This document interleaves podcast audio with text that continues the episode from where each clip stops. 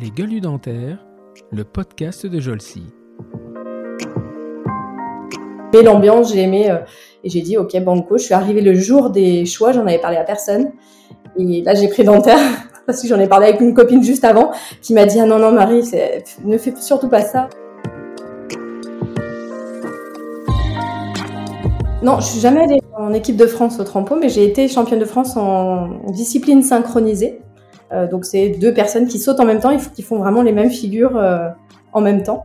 Voilà. Mais j'ai jamais été en équipe de France parce que pareil, il fallait partir. Enfin voilà, et puis j'étais très bien dans le club où j'étais.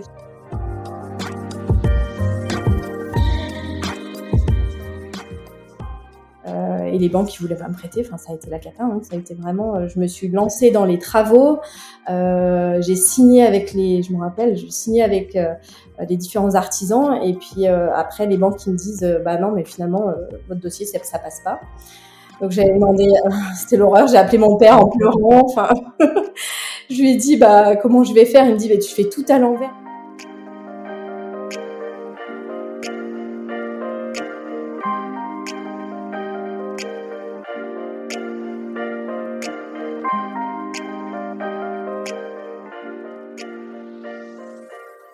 Bonjour et bienvenue pour ce nouvel épisode de notre podcast Les Gueules du Dentaire, le podcast de la société Jolsi et Endo Academy. Ce nouvel épisode est à nouveau sponsorisé par la société Endo Boutique. Endo Boutique est un e-commerce qui distribue exclusivement des produits destinés à la pratique de l'endodontie. Vous y trouverez des instruments manuels et mécanisés, rotation continue, réciprocité, vous y trouverez tout pour la, la désinfection, l'obturation, la chirurgie et même une sélection d'ouvrages qui traitent de la discipline. Endoboutique est quelque part à l'endodontie ce que le vieux campeur est au randonneur. Donc tout pour l'endodontie, rien que pour l'endodontie, que vous soyez omnipraticien, endodontiste, expert ou débutant, vous y trouverez tout ce qu'il vous faut pour exercer cette discipline. Cette semaine, je reçois une femme. Une femme qui allie à merveille, à mes yeux, la simplicité, la discrétion et l'efficacité. Dentiste, alors qu'elle voulait être kinésithérapeute, c'est quand même assez rare, rien ne l'a prédestinée à devenir ce qu'elle est devenue aujourd'hui. Championne de France de trampoline, elle a poursuivi ses études à l'université de Lyon. Travailler à ce moment-là ne la stimule pas beaucoup, ou elle préfère passer du temps dans les soirées et les fêtes que dans les amphithéâtres, sauf quand elle va lancer un défi à son père, celui de majorer l'année en échange d'un beau voyage. Lors de son parcours professionnel, elle a rencontré du beau monde et petit à petit, elle a gravi les étapes, sûrement et sereinement. Elle a aujourd'hui un exercice dédié à la réhabilitation esthétique à Lyon et anime des cours sur cette thématique, sans besoin de faire de roulement de tambour sur les réseaux sociaux ou autres médias. Elle préfère les petits groupes plus interactifs chez elle pour limiter les difficultés de logistique et elle prône l'harmonie au travail avec une équipe qui lui est très fidèle et qui semble lui ressembler. La seule difficulté qu'elle s'avoue est de constamment être en équilibre un peu instable entre la gestion de la vie professionnelle, de la vie privée et de sa vie de maman, elle qui est mère de trois enfants. Je la connais peu, mais elle m'intrigue depuis un moment. Comment réussir sans faire de bruit inutilement Une bonne leçon en cette période un peu particulière où on a l'impression que c'est à celui qui criera le plus fort qu'il sera le plus beau. J'ai le plaisir de recevoir cette semaine le docteur Marie Clément. Bonjour Marie. Bonjour Stéphane. Voilà. Donc effectivement. Ah bah de rien, de rien, parce que c'est assez, c'est, enfin, je pense que c'est assez vrai. Euh, D'abord que je te connais pas beaucoup, c'est vrai, parce que je crois qu'on s'est vu une fois à Lyon. À l'EED aussi. À l'UAED et au, on a dû se voir à Clinical. Ouais. Tout à fait. Et euh, à l'UAED, donc c'est un euh, congrès d'esthétique européen. Et là, j'avoue que euh, j'ai pris une leçon de vie ce jour-là. Ah oui, je me rappelle encore. C'est un congrès particulier, on va dire. Hein, et, et euh, on m'avait invité, on m'avait invité à présenter de la de l'endo dans ce congrès où vraiment je faisais une espèce de tâche au milieu de gens qui montaient des trucs assez incroyables. J'ai rarement vu des gens s'engueuler autant sur la scène. Ça, j'avoue que ça m'a. Comment? Un beau règlement de compte. Ah ouais, là j'avoue que et moi je passais juste après le mec et je me suis dit ah là ça je vais pas supporter moi c'est pas je suis pas là pour ça. Voilà et en fait c'est un superbe congrès vraiment magnifique où il y a de l'esthétique du rouge du blanc. Euh, moi c'était à Bordeaux c'était vraiment très très bien organisé. Donc, euh, donc nous voilà et euh, nous voilà sur ce podcast et je suis ravi de t'y accueillir parce que c'est euh, même si tu es très discrète, on voit un peu de post LinkedIn, on voit un peu de, de posts sur le réseau, mais pas énormément. Euh, et, euh, et donc, bah, je vois que régulièrement, il y a des formations, c'est DCO, hein, je crois là. DCO, ouais. DCO. Et euh, donc, il y a beaucoup de d'acronymes DCO, DSD, tout ça. Il va falloir m'expliquer. Expliquer tout ça. Donc, avant de commencer, bah, je vais te demander de te présenter. Qui est Marie Clément, présentée par Marie elle-même Alors, moi, je suis une femme de 37 ans, euh, aînée d'une famille nombreuse. J'ai, euh, je suis en couple avec Renaud Noiret, euh, que peut-être certains connaîtront. Euh, et on a trois enfants ensemble. Donc on est en couple depuis 2013, depuis 13 ans. Et on a trois enfants qui ont euh, donc Oscar 5 ans, Basile 4 ans et Jeanne 2 ans. Ah ouais, c'était rapproché, hein 5-4. Euh... voilà, après j'ai une activité euh, libérale euh, à Lyon avec un cabinet euh, centré sur l'esthétique du, du, sourire. Et euh, voilà, je, enfin, je pense que le plus important, c'est vraiment que je suis passionnée. J'adore, euh, j'adore ce que je fais, j'adore ce métier euh, et cette, euh, cet euh, aspect esthétique en, en, particulier. Et puis, ben, un peu conférencière, euh, formatrice plutôt, parce que ce que je préfère en effet, c'est les cours et, et, et les TP. Euh, donc formatrice euh, via euh, donc des formations annexes, mais également donc DCO qu'on a créé, on en parlera sûrement, et, et le DSD également. Et puis surtout, voilà, je, je, je, te remercie de ton introduction parce que j'ai trouvé ça assez, enfin très gentil et assez vrai, je crois. Euh, j'ai une vie vraiment simple euh, que j'essaye la plus équilibrée possible. J'ai besoin de ma famille, j'ai besoin de mes amis, j'ai besoin de, du cabinet, j'ai besoin de mon équipe voilà, c'est un tout qui fait que je suis bien dans ma vie, je veux que rien change et que ça continue comme ça. Tu voyages beaucoup aussi, j'ai l'impression. Hein. J'ai fait pas mal de voyages, j'ai beaucoup voyagé euh, enfant, on continue le, à l'heure actuelle les voyages, euh, et perso et professionnel aussi. Donc, euh, ouais, voilà. Parce qu'avec 5, 4 et 2, euh, il devait y avoir un moment où vous avez moins voyagé quand même. c'était d'autres voyages. c'était d'autres voyages. Ouais, et encore. Hein. Parce que tu as fait la Tanzanie, tu avais fait des, enfin des, ouais, des, des, des, pays un peu lointains, mais tu fais pas ça avec un enfant. On a réussi à partir en Nouvelle-Calédonie avec Oscar qui avait deux ans et Basile un an. Faire ah, des conférences là, pour. Euh, voilà, là c'est pas la Nouvelle-Calédonie, c'est le voyage. C'est le voyage. Ouais, oui, je peux comprendre. Voilà, c'est euh, et je dois y aller et euh, j'en ai un, moi, mon dernier là, 18 mois un peu énervé et euh, ouais c'est ouais, donc enfin voilà bon c'est voilà, donc, ok et donc toi tu es lyonnaise oui comme ma conjointe qui est de Tassin la demi-lune tu vois. Je pense que ça te parle. Moi ça, oui, ça me parlait pas. Fourvière oui parce que je me souviens quand j'étais gamin il y avait toujours des bouchons dedans quand on revenait du ski. Mais euh, voilà. Donc tu as fait toute ta scolarité euh, ta scolarité toute à Lyon. ma scolarité à Lyon. Enfin j'ai mes parents étaient du nord de Lyon à Montanet j'ai depuis que j'ai un an on habite à Montanet euh, donc c'est à une demi-heure euh, grand maximum au nord de Lyon. Et après en, médecine je suis arrivée je suis arrivée à Lyon quand je suis rentrée en médecine D'accord. Donc, oui, t'es pas, t'as pas fait tes études dans la grande ville, dans une grande non, ville. T'as fait non, tes études à, à la campagne, à côté. La campagne. la campagne, oui, si, c'est la campagne. Ah, oui non, non, c'était la campagne quand même. Ouais, ouais. Et alors, j'ai une question quand même, c'est comment euh, à Montané on devient championne de France de trampoline? Parce que c'est quand même pas un sport que tu vois à tous les coins de rue. Enfin, ou alors euh, faut être introduit. Mais moi, je savais ouais. même pas qu'il y avait, il y avait une compétition de. de, de alors, de, de ça. Euh, en fait, j'ai fait du trampoline euh, enfant, enfin après la gym, j'ai commencé par faire de la gym. Enfin, j'ai fait plein de sports. J'ai commencé par le judo, j'ai fait de la danse, j'ai fait, il y a rien qui marchait. Euh, et puis j'ai fini par me mettre à la gym et j'adorais. Et l'entraîneur que j'avais à l'époque m'avait dit, euh, écoute, ce serait pas mal que, que tu rentres dans le pôle France. À l'époque, c'était à Saint-Étienne, donc fallait faire sport-études, donc fallait partir de la maison. Enfin moi, c'était, j'avais vraiment envie de le faire. Et puis mes parents qui avaient euh, qui avaient bien raison m'ont dit c'est hors de question. Donc euh, sur le coup ça bon ça avait été un peu difficile parce que j'avais pas envie de continuer la gym du coup dans ce club là avec euh, avec euh, l'opportunité que j'avais mmh. eue de partir. Euh, donc en fait je me suis mis au trampoline, j'ai changé de sport et le trampoline simplement parce que j'avais un, un, un, copain en classe qui faisait du trampoline, euh, pas très loin de, du village où j'étais à Satonnet-Camp. Et, euh, et, du coup, je me suis dit, bah, j'en faisais un peu via la gym. En fait, il y avait un, un trampoline là-bas, donc je me suis dit, bah, en fait, c'est ce que je préfère en gym, donc euh, je vais essayer, ce que, voir ce que ça donne. D'accord, mais c'est un sport. Euh... Un sport olympique. Ah ouais? Ouais. c'est un sport olympique depuis euh, 12 ans, je crois. Ah, vraiment, parce que ça, le, le, mot me fait rire en fait parce que moi je vois mes gamins se sauter sur, sur, le trampoline je vois pas. Mais euh, effectivement après je, je vais aller voir un peu ce qui se faisait. Il y a, il y a des trucs mais c'est vrai que c'est assez incroyable. Il y avait des, des, des, nanas là je sais pas elle saute d'un trampoline elle revient elle ressaute enfin c'est euh, c'est assez c'est assez drôle d'ailleurs en plus. Donc peut faire des et donc non, euh, hyper ludique et, euh, et hyper hyper physique quoi aussi. Ah oui je peux puis je pense qu'il faut être très souple hein, pour ce truc là parce que souple tonique euh, on va avoir des bons repères dans l'air, mais ça s'apprend, hein, comme tout. Donc. Euh... D'accord. Ok. Et donc, euh, donc tu, tu, tu sors de la gym où tu devais faire euh, l'équipe de, enfin pas l'équipe de France, mais enfin un groupe machin. Tu vas au mhm. trampoline, tu finis en équipe de France. Non, une maladie, jamais en, fait. en équipe de France au trampo, mais j'ai été championne de France en discipline synchronisée. Euh, donc c'est deux personnes qui sautent en même temps, qui font vraiment les mêmes figures euh, en même ah temps. Ouais. Ouais. Mais j'ai jamais été en équipe de France parce que pareil, il fallait partir.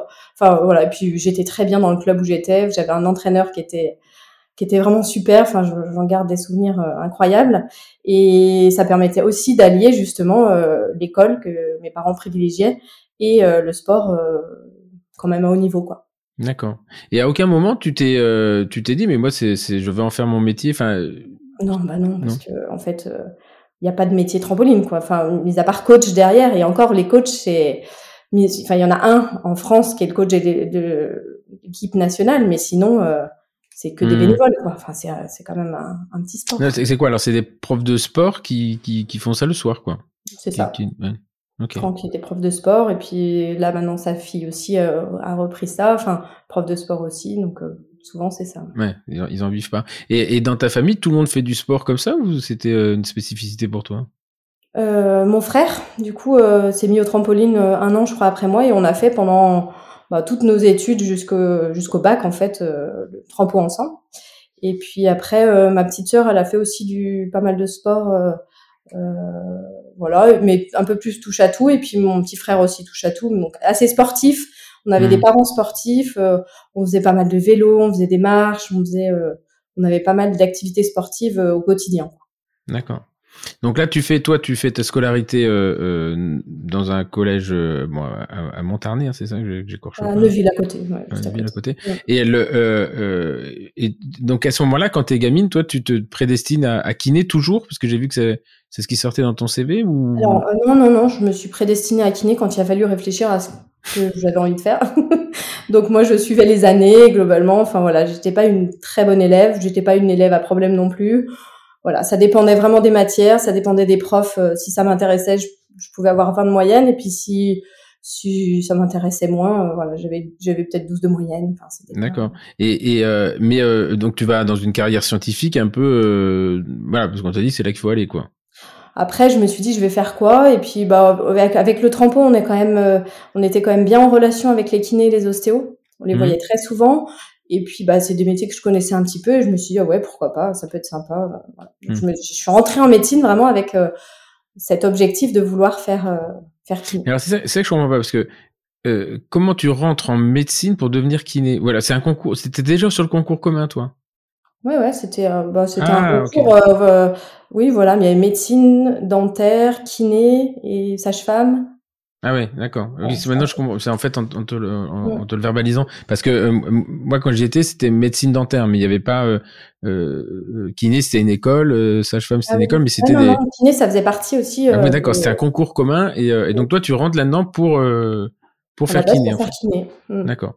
Et euh, donc, je crois que tu as, retapé la P1, enfin, la, la Première année, euh, donc je rentre motivée pour faire kiné, et puis en fait, je suis avec plein de gens qui veulent faire médecine. Euh, J'étais dans une boîte à colle euh, où tout le monde parlait de médecine. Enfin voilà, et puis je me suis dit finalement, médecine c'est pas mal. D'accord. Donc, euh, donc là-bas après, on va dire en milieu d'année, j'avais comme volonté de faire médecine. Puis j'ai raté ma première année. Je continue un peu le trampo à cette époque. La première année, j'ai continué un peu le trampoline. Donc, bon, je travaillais quand même, hein, je, je, travaillais beaucoup, mais j'aurais pu mieux faire. Et du coup, j'ai redoublé et j'ai arrêté la deuxième année. Mais donc, euh, par contre, la première année, si tu avais voulu continuer en kiné, aurais, tu étais éligible. Ah non, tu n'étais pas éligible du tout. Ok.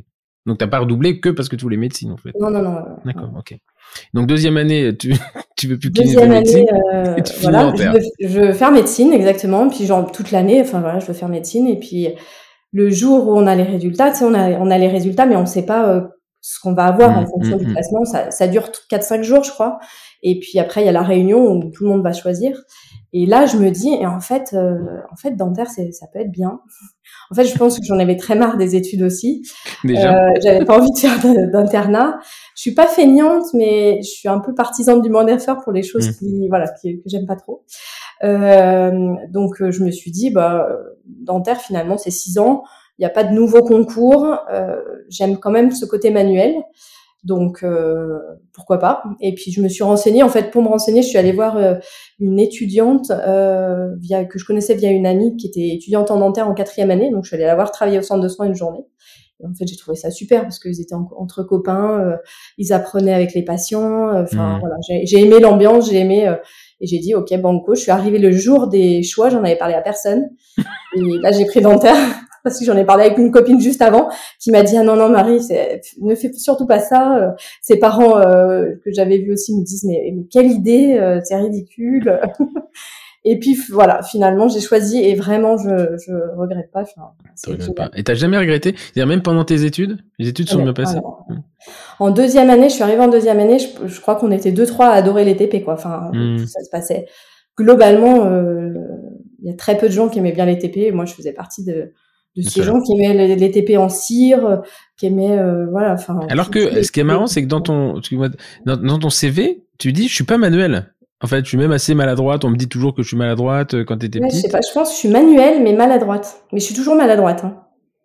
Je fais tout tomber en fait. Je fais Ah quand oui. je passe dans Oui, une pièce, donc, ça m'arrive de faire ouais. tomber des choses. Je je suis pas euh, voilà. Quand je fais pas attention, je suis pas très à droite. Mais je Mhm. pense que je suis manuelle quand même. Enfin, en tout cas, Ah, j'aime donc. euh, Ou alors tu l'as acquis, mieux, mais ouais. je sais pas si c'était acquis, mais enfin là. non, non, non, mais ça- globalement, je pense que je le suis parce que ça a été, pour le coup, ça, ça a été facile. La partie manuelle, ça n'a pas été du travail. Mhm. Par contre, les cours, te- ça te disait pas?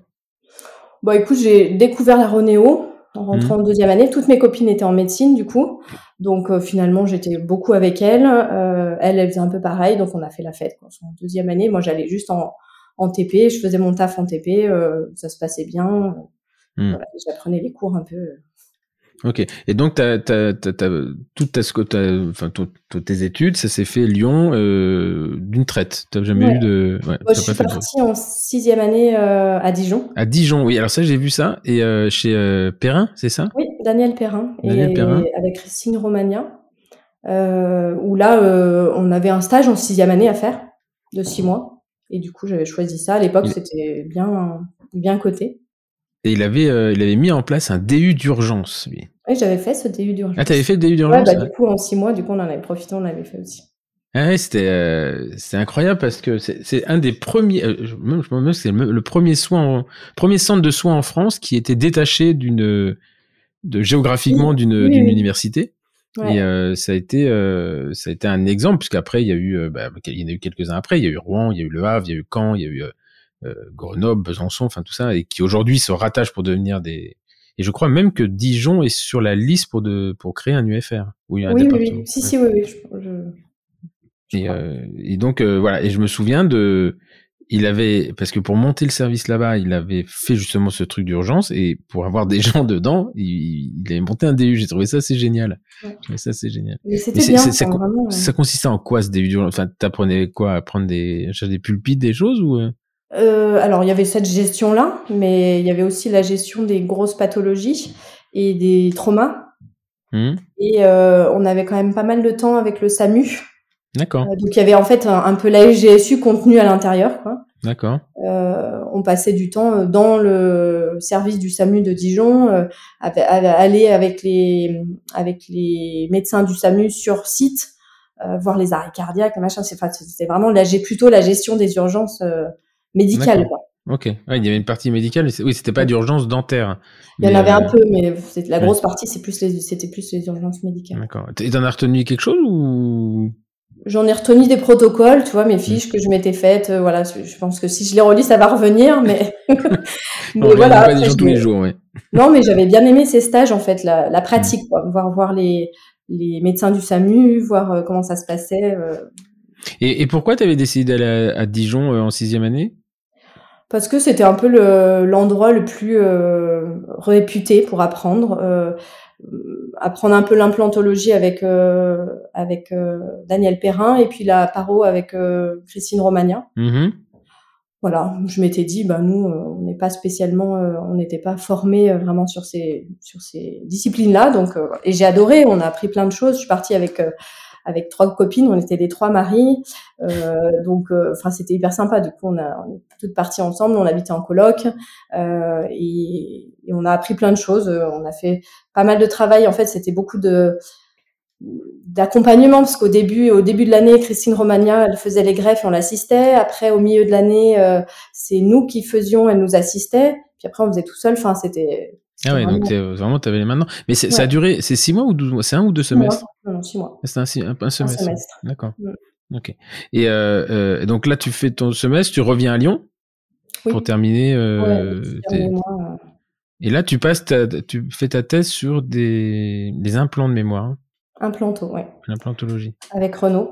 On s'est connus. Euh, voilà. Alors c'était parce que dans la chronologie, est-ce que c'est ça qui a déclenché le reste ou c'est le reste qui a déclenché la thèse? Euh, Non, c'est la thèse qui a déclenché le reste un peu. Enfin, voilà, c'est on s'est connus en quatrième année. Moi, je l'avais comme prof en quatrième année.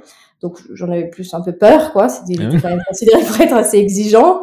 Bon, après moi j'adorais, sincèrement, j'adorais la pratique. Dès la quatrième année, euh, euh, je donnais tout. Enfin, j'étais quand même une élève, euh, une très bonne élève clinique, quoi. On va dire. Mmh. Je, je, passais beaucoup de temps au centre de soins. Enfin, les, les, les, gens de mon groupe de ma promo le savaient. Enfin, j'étais un peu euh, un peu dingue de je me suis mis dans le truc et j'ai adoré donc euh, mmh. je donnais tout pour le, la clinique euh, donc je passais beaucoup de temps et du coup ça me, finalement je me suis dit bah autant apprendre avec les gens euh, les gens exigeants et donc j'ai commencé à travailler avec Renault en quatrième année et puis euh, quatrième année j'ai pris un je me rappelle avoir fait un bridge complet en, en quatrième année donc euh, ah avec oui. Renault et euh, j'avais deux vacations de prothèse et en deuxième vacation j'avais Sébastien Monchanin D'accord, ouais, très bien.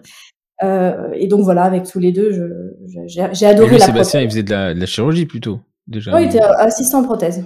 Ah oui, d'accord, ok. Ah, et c'est pour ça que tu as, as, as, travaillé chez lui après? Voilà. Et du coup, après, il m'a proposé, après j'ai eu la cinquième année, et Sébastien m'a proposé donc un poste de, enfin d'abord un stage actif, mmh. et puis ensuite euh, un poste de collaboratrice, euh, au début salarié, et puis après euh, associé minoritaire. D'accord, ok. Et t'as fait, fait six ans hein, chez lui, je crois. J'ai fait six ans chez lui. D'accord. Mais lui, maintenant, il a un exercice exclusivement chirurgical, non Ou... Alors, je sais plus. À l'époque, moi, quand je suis partie, euh, il était encore dans son ancien cabinet euh, et il faisait un, encore de la prothèse. Mais peut-être qu'aujourd'hui, il fait de plus en plus de chirurgie. Il faisait déjà beaucoup de chirurgie. Ok. Et, et, et, donc toi, à ce moment-là, c'est euh, à quel moment que la, la partie esthétique te parce que finalement, tu, tu, tu fais une thèse en chirurgie, en implantologie, tu travailles chez un mec qui s'oriente beaucoup en chirurgie, et qu'est-ce qui fait que toi, tu vas rester dans le blanc, en fait? T'aimes pas le bistouri euh, ou... Non, non, c'est... J'ai ouais, fait ma thèse en chirurgie, j'adorais ça, hein. j'aimais bien la, la paro, j'aimais bien le, la partie chirurgicale, mais en fait, je, je suis sortie, j'ai commencé à travailler, j'ai vu euh, sur l'info dentaire euh, conférence de Pascal Magne mmh. à Bordeaux. C'est Cyril Gaillard qui organisait ça, le hasard. Et puis je me suis euh, dit bon bah je vais aller voir, euh, commencer à me faire des formations post-universitaires. Et puis là je me suis dit bah en fait euh, c'est ça que j'ai envie d'apprendre. J'ai envie d'apprendre à faire ça. Il nous avait montré beaucoup de cas cliniques avec son frère, euh, enfin des trucs un peu dingues dont je me doutais pas. J'avais jamais vu ça dans, pendant mes études. Mmh. Et je pense que ça a été le déclencheur. Et puis après, après pendant six ans, j'ai fait j'ai fait énormément de formations. Oui, parce que, en fait, c'est à quel moment? T'es diplômé de 2012, toi, hein, il y a 10 ans? 2010. 2010. Et euh, en fait, ce qu'il faut, euh, ce qui est intéressant, c'est quand tu remets les choses dans leur contexte, euh, c'est qu'à cette époque-là, la formation, il n'y a pas pléthore. Enfin, ça, il y a eu euh, une offre pléthorique de, de, de formation, d'esthétique, etc. Mais ça s'est accéléré là sur les 5-6 dernières années. Mais à cette époque-là, bon, 10 ans, oui, 2012, ça commençait à, euh, attends, je suis en train de me repérer moi. Oui, 2012, oui, ça commençait. Euh, on commençait à avoir une offre qui était euh, qui était plus ou moins intéressante, mais c'était surtout des grandes messes. Mmh. Il y avait peu de il y avait peu de structures euh, où il y avait des petites enfin des petits comités ou surtout des cycles. Voilà, les cycles sont venus bien bien après. C'était journée des journées, plutôt des shows. Et en fait, effectivement, il y avait, euh, alors moi c'était en endo hein, que ça m'intéressait, mais il y avait une frustration, c'est-à-dire que tu voyais des mecs faire des choses et tu te dis, oh, maintenant j'apprends ça où? Et là on me dit, ouais, bon, il n'y a pas de formation, il faut aller euh, euh, cinq ans aux États-Unis. Voilà, moi je me souviens de cette frustration de d'un moment de se dire, ok, bah moi vous me montrez ça, mais j'apprends ça, j'apprends à faire ça où? Et puis là, c'était le, le gap. Et là, aujourd'hui, il y a ce qui est intéressant, notamment en esthétique. Euh, je crois que c'est quelqu'un qui veut se former en esthétique, il a quand même le choix aujourd'hui euh, sur les formateurs, sur le format. Ça peut être une jour, un jour, deux ans, enfin, ce qu'il veut. Mais euh, voilà. Donc là, il y a, y a quand même une facilité d'accès, euh, d'accès à la, la, connaissance et à la formation qui est, qui est, qui est, quand même plus facile aujourd'hui. Ouais. C'était plus de l'information que de la formation, on va dire. Et, mais bon, j'ai commencé finalement, j'ai pas eu trop de difficultés à me former parce que bah, j'avais eu la chance de donc j'étais assistante, j'étais euh, donc collab euh, chez Sébastien Monchanin. Mmh. En même temps, j'étais au début attachée, puis après rapidement assistante en prothèse. Mmh. Et le fait d'être assistante m'a permis d'accéder au DU d'esthétique de Strasbourg. Ah en fait, normalement, il y a cinq ans, il faut cinq ans de pratique, et il y a en plus de ça à peu près cinq ans d'attente. Enfin, à l'époque, il y avait, c'est ce qu'on m'avait dit. Et euh, comme j'étais assistante à Lyon, en fait, euh, ils gardent des places pour les assistants dans le DU, les assistants de Strasbourg. Et puis cette année-là, il y avait personne euh, de volontaire pour ça. Donc j'ai eu la chance de, de sortir et un an après, j'ai commencé à faire cette formation. D'accord. Mais à ce moment-là, parce que j'ai vu dans ton CV, tu mets formation avec Cyril à Aix-en-Provence. Mais Cyril, il était formateur à Aix-en-Provence à ce moment-là? Euh, c'est à euh, formation avec À un moment dans ton CV, tu mets euh, formation à Aix-en-Provence avec Cyril Gaillard. Et pour moi, Cyril, il a toujours été à Bordeaux. Mais, il euh, faisait des formations. Ah, il faisait des formations à Aix, d'accord. Ah, il a eu fait des formations à Aix via l'Académie du Sourire. Moi, j'ai fait des formations dans l'Académie, mais pour le GAD. En fait, ils utilisaient les locaux de l'Académie. D'accord. C'est un peu plus tard, et c'est quand j'ai commencé à donner des formations, ça. D'accord, bah toi, je savais, je savais pas que je savais pas que Cyril euh, avec le GAD avait été avait euh, fait des, des choses dans les locaux de du Continuum. Ok. Et euh, et donc toi, tu as, travaillé donc là Cyril, c'est occasionnel, une formation occasionnelle avec lui ou vous avez déjà une vraie relation professionnelle euh, qui se développe? Non, on se connaît pas du tout. Et puis moi, il m'avait jamais vu à la formation de Magne. Euh, je sais pas, il y avait, euh, je sais pas, 200 personnes. Moi, je suis venue toute seule, je connaissais personne. j'ai regardé, j'ai acheté le bouquin et puis je suis rentrée chez moi. Je, Cyril connaissait pas même pas mon nom. Enfin, il, savait pas. D'accord. Mais après, parce que maintenant vous faites des choses ensemble quand même. Et après, nous, on s'est connus après. alors, il y a eu après Pascal Mann, je dirais deux ans après, il y a eu euh, la formation de son, avec son frère Michel Mann. Le prothésiste. Le prothésiste. Et là, j'ai fait quatre jours avec lui. Et c'est Cyril qui avait organisé aussi. C'était à Lyon.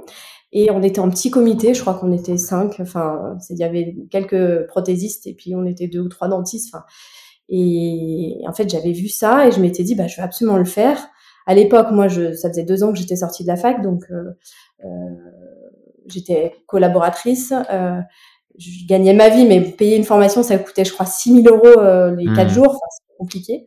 Donc, j'avais appelé euh, la responsable de GAD à l'époque. Je lui avais dit, bah, est-ce qu'on peut faire ça en six fois, une fois par mois? Enfin, tu vois, demander à Cyril si c'est possible et tout. Et puis, il avait accepté. Et je l'avais vraiment, voilà, on s'était vraiment rencontrés à ce moment-là sur ces quatre jours avec Michel Mann. Et d'ailleurs, tu payes toujours tes traites. non, mais j'ai trouvé ça sympa d'accepter parce qu'il n'était pas obligé. Hmm. Et du coup, j'ai payé après la formation, quoi. Moi, je me suis inscrit euh, deux mois avant, un mois avant, et puis. Hmm. Mais bon, après, euh, voilà, c'est. Ok. Et donc là, lui, qu'est-ce qu'il fait à ce moment-là? Il te montre comment on fait des, des, des, facettes, des trucs, des. des... Michel? Oui. Euh, alors Michel, il est Michel Mann, il est perché. Enfin, vraiment, il est, il est prothésiste, artiste. Et hmm. en fait, il m'a un peu retourné la tête. Enfin, ces quatre jours, moi, j'en garde un souvenir un peu flou, vague, euh, un peu retourner la tête sur justement l'analyse esthétique, le côté naturel, créer des défauts pour avoir des sourires les plus naturels possibles et travailler avec des prothésistes qui, qui ont ces notions-là et puis les notions de, de la nature, en fait, ce que, ce que la nature réussit à, à créer, qu'on essaye de recopier. Euh, et ensuite, on fait des TP. Donc euh, TP, donc on fait des dents provisoires. Enfin, en fait, on fait le boulot du prothésiste. Donc moi, j'étais mmh. euh, j'étais dentiste, mais je, enfin, on faisait les TP de, de prothésistes, quoi. D'accord. Ça, c'est très très tôt dans ta formation. Alors là, tu es collaboratrice chez Sébastien. Oui, ouais, c'était vraiment assez tôt dans la formation. Et, j'ai adoré. Euh, quand, quand, parce qu'en fait, moi, il y a, y a, toujours une question que je me suis posée. Est-ce que quand, avant de rentrer, euh, avant d'arriver à la fin, est-ce que tu avais une âme d'artiste? Est-ce que tu avais un don pour le dessin, pour euh... Pas du tout. Je l'ai toujours pas. Hein. Enfin, c'est une cata. Et est-ce que tu as eu une culture artistique? Non, du tout. Donc, euh, ça, moi, c'est un truc qui m'épate parce que euh, là, il y avait un congrès là récemment où j'ai vu euh, des choses vraiment très très jolies, etc. Mais je me disais, mais moi, en fait, j'ai pas du tout l'œil. Alors peut-être que ça se travaille. Quelque part, ça me rassure parce que je me dis, bon bah, si t'as pas, de... mais non, mais j'ai pas l'œil. Je me dis, mais comment je pourrais avoir l'idée de faire ça en fait, des, des mmh. stries, des machins. Ah bah ça se travaille, ça s'apprend, ouais. Tout. Enfin moi j'ai appris tout ça, j'ai appris. Hein. Mmh. Ouais, mais moi, ça me, je me dis, c'est parce que je sais pas dessiner, je n'y arriverai pas. Moi, je, c'est pour ça que je travaille dans ce qui se voit pas, moi. je me dis, au moins, à l'intérieur. On verra pas mon art. mon art. Et, euh, et donc, euh, donc, tu sors de, tu sors de là, et là, tu sais à, un moment, à ce moment-là que tu vas, euh, que tu vas consacrer ta vie, enfin, ton exercice professionnel à ça. Non, non, je, ah, je me dis que j'adore. Je me dis que c'est bien. Je suis toujours collab, ça marche bien. alors, en tant que collab avec Sébastien Monchanin, euh, j'apprends et j'apprends petit à petit. C'est-à-dire qu'au début, je faisais les détartrages, les endos, les faux moignons. Mmh. Et euh, je me formais sur la partie esthétique et lui, après, il faisait la prothèse. Mais j'étais collab salarié, juste on me demandait de bien travailler, d'essayer de bien faire mon travail. Mmh. J'avais tout le matos que je faisais, donc je commençais à faire des compos. Ça a été le truc le plus facile à, à mettre en place dans, dans ce que j'apprenais. Des compos esthétiques, compos antérieurs, les traitements des tâches, les éclaircissements, les petites choses. Et puis petit à petit, ben, je, me, je me formais sur la partie esthétique, puis je développais de plus en plus dans, dans l'activité du cabinet. Euh, et je pense que c'est au bout de 5-6 ans où je me suis, je me suis dit, j'aimerais vraiment, euh, finalement, je, je, voyais que ça marchait, ça se développait de plus en plus. Là, je me suis dit, ouais, ce serait vraiment bien que, que, que finalement, je, je puisse euh, hmm. faire que cette partie-là. Et donc c'est à ce moment-là où tu, euh, mais par exemple à la fin de tes six ans chez, Sébastien, tu commences à faire des facettes, des inlay etc. Ou c'était ah oui, inlay je faisais déjà beaucoup. Et facettes, euh, ça faisait deux trois ans, bon ouais, même un peu plus, quatre cinq ans que, que j'en faisais. J'en ai eu fait, j'en ai eu fait pas mal déjà chez Sébastien. D'accord, ok. Et à ce moment-là, et donc qu'est-ce qui fait que euh, donc après ce, ce, cette collaboration, tu passes directement, tu crées ton cabinet? Et après, je crée mon cabinet. D'accord. Mm. Et là, tu as une idée, euh, enfin, la façon dont tu le décris dans ton CV, c'est que euh, je je sais pas je, je, sais pas du tout comment tu, tu gères euh, euh, les travaux etc mais je pense que les mecs ils, qui ont fait les travaux ils avaient quand même un, un, un programme assez assez délimité j'ai l'impression j'avais en gros tu savais ce que tu voulais quoi ouais je savais ce que je voulais alors euh, bon, c'était c'était des, des idées. Hein. Après, mm. euh, moi, j'écoute euh, les possibilités, tout ça, mais voilà, je j'avais comme idée. La première fois, je me rappelle, c'était une discussion avec Renaud, mais c'était un an ou deux ans avant de créer mon cabinet. Et je lui ai dit, en fait, moi, je rêve d'avoir un cabinet avec des hauts plafonds, du parquet, euh, garder l'ancien, un fauteuil euh, hyper design. Enfin, voilà. Ouais, voilà. Et, un fauteuil blanc au milieu. Et là, il m'a regardé, il m'a dit ouais, mais en fait, euh, enfin, c'est pas comme ça que ça va se faire. Enfin, vraiment, euh, il va falloir réfléchir à d'autres trucs avant. L'esthétique, parce que je te dis que là, je suis pas de côté artistique euh, quand tu me demandais, mais en même temps, j'aime l'esthétique, quoi. J'aime la déco, j'aime l'esthétique, le, le beau comme par hasard, toutes les choses, voilà, de déco, j'aime. Ah oui, non, mais j'aime, j'aime les belles choses, hein, mais je suis pas artistique pour de rond. C'est-à-dire que je ne comprends pas l'art euh, l'art ne me parle pas et, euh, et c'est pour ça que souvent on dit euh, oui mais je sais pas entre l'esthétique la dentisterie esthétique artistique ben moi je fais très bien la différence hein. bah, moi je suis un peu comme toi je crois hein. j'aime le beau j'aime les belles choses mais je suis pas enfin moi je me considère, vraiment pas du tout artiste Et donc, euh, donc euh, je sais plus où on en était. Bah surtout sur le euh, choix de, de, ton cabinet, en fait. Voilà, le cabinet. Et du coup, après, euh, j'avais ça comme idée en tête. Il a fallu visiter les locaux, trouver. Puis, je me suis entourée d'un archi, finalement, qui était un ami d'enfance, qui travaillait mmh. dans un gros cabinet d'architecte. Et je, je l'ai fait venir dans le local que j'avais pressenti. Le premier que j'avais visité, j'ai eu de la chance. Et du coup, je lui ai dit, enfin voilà, moi, je veux un cabinet qui ressemble à tout sauf un cabinet. Et j'ai choisi ces archives parce qu'ils bah, ils étaient surtout pas spécialisés en médical, en cabinet dentaire. et le, petit jardin, là, il appartient au cabinet ou? Ouais. Incroyable. Et c'est où dans Lyon? C'est dans le 6e arrondissement, proche du parc de la Tête d'Or. Ah oui, bah, je vois bien. Bah, donc, tu n'es pas très très loin de là où était Sébastien, finalement. Pas très loin de la cité internationale où j'ai travaillé avant. D'accord. Et euh, c'est magnifique. Hein. Enfin, là, je suis sur ton site, c'est comme ça que je connaissais le. En fait, entre parlant là, je me suis dit, attends, j'ai déjà vu ce cabinet, je me souviens du blanc, et je me souviens surtout de la phrase de Léonard de, Vinci qui est en attaque là. La, simplicité et le, enfin, quand je la revois, ça me, ça me parle. Et donc, euh, euh as combien de, vous êtes plusieurs associés ou tu es toute seule? Non, non, non, je suis toute seule. J'ai créé toute seule. Euh, alors, ça a été vraiment très compliqué. La création a été très compliquée euh, parce qu'en fait, euh, moi, j'avais euh, mes chiffres de collab où je hmm. faisais quand même les détartrages de, du cabinet, pas toujours la prothèse. Je faisais, enfin, voilà, je j'avais pas une activité hyper rentable. Euh, et puis ils sont basés là-dessus. Et je faisais une création dans Lyon avec un gros investissement, même si j'ai pas acheté les murs hein, euh, pour commencer. Et du coup, euh, gros investissement quand même. Euh, et les banques qui voulaient pas me prêter, enfin ça a été la cata, hein, ça a été vraiment. Euh, je mmh. me suis lancée dans les travaux, euh, j'ai signé avec les, je me rappelle, je signé avec les différents artisans et puis après les banques qui me disent bah non mais finalement votre dossier ça, ça passe pas. Donc j'ai demandé, c'était l'horreur, j'ai appelé mon père en pleurant, enfin. je lui ai dit bah comment je vais faire? Il me dit bah, tu fais tout à l'envers mais en même temps quand tu crées tu sais faut, mmh. faut, faut prendre ton local faut valider euh, en même temps, faut avancer parce que plus tu prends du retard, plus ça va coûter cher. Et, euh, et les banques, ça dure un temps fou. Et puis pour moi, c'était évident qu'ils allaient me prêter. Enfin voilà. Hmm. Et en fait, euh, il y a eu, euh, moi j'avais ma banque perso, ils ont refusé. J'ai eu deux trois autres banques qui ont refusé. Et puis la BNP qui m'avait dit ça devrait passer. Et puis en fait, c'est pas passé. Donc je me rappelle très bien, euh, un vendredi soir, il m'annonce que c'est pas possible.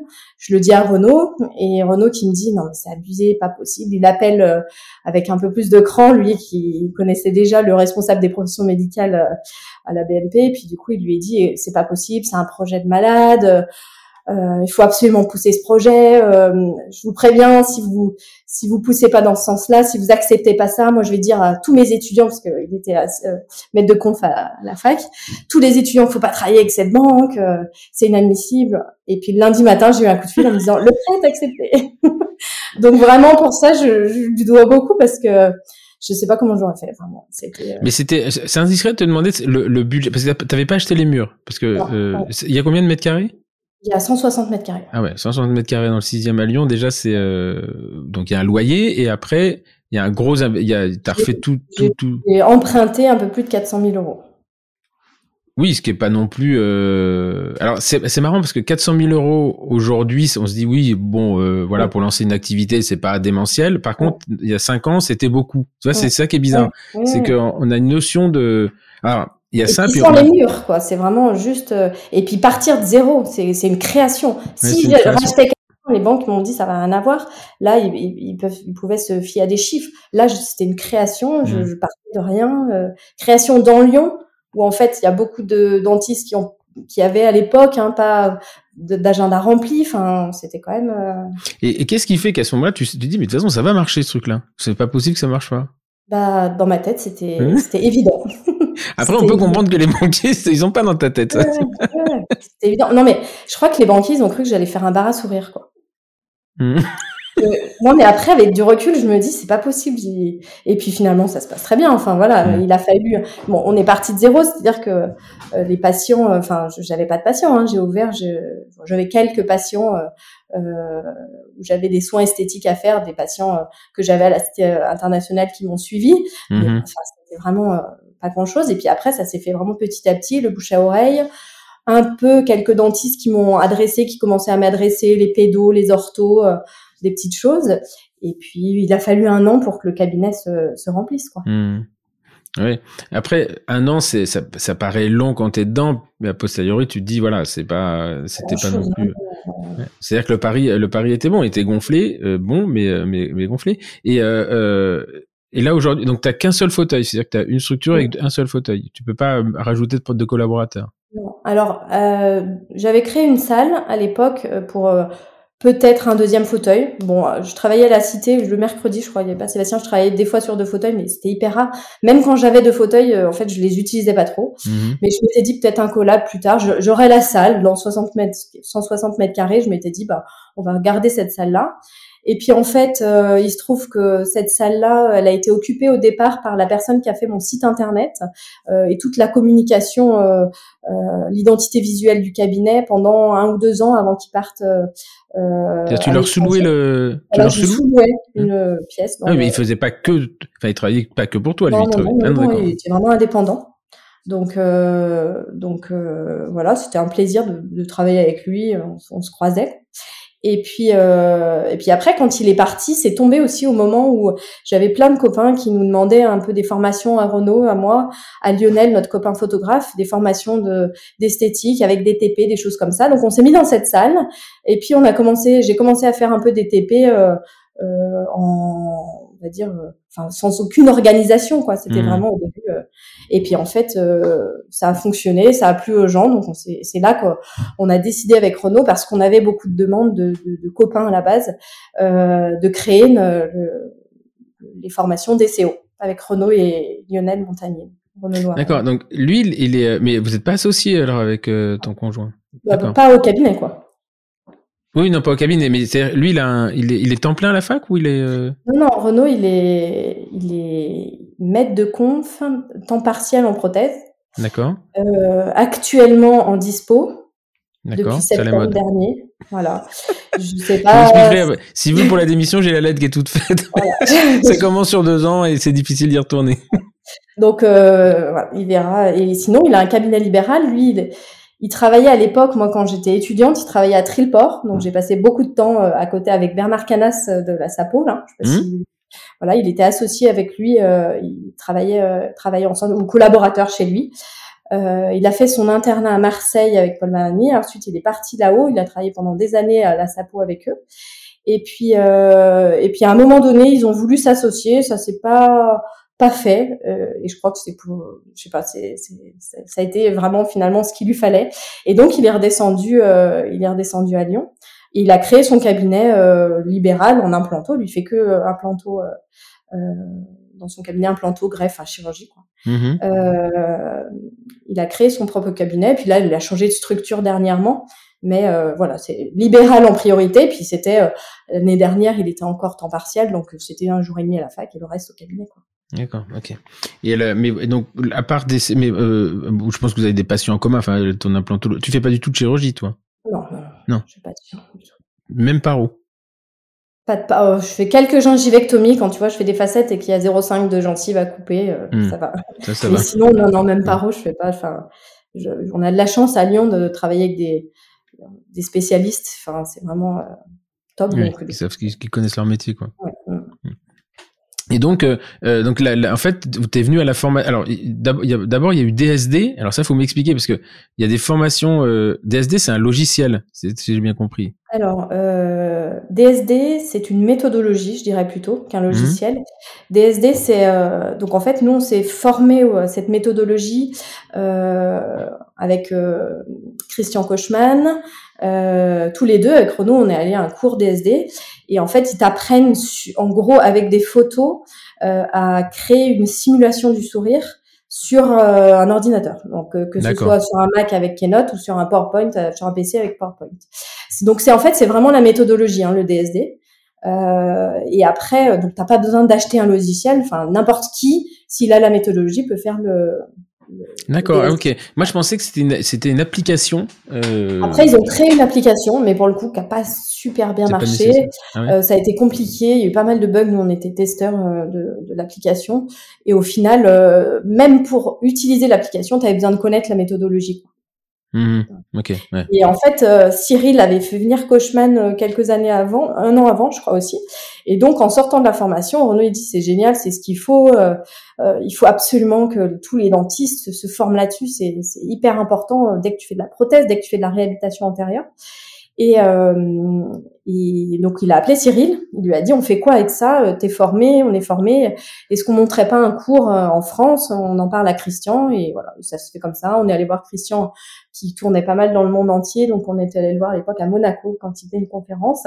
Et on lui avait demandé et il nous avait dit euh, bah très bien, moi je vous forme, on, on est accrédité, donc pour être accrédité, tu dois envoyer des cas cliniques, des choses comme ça.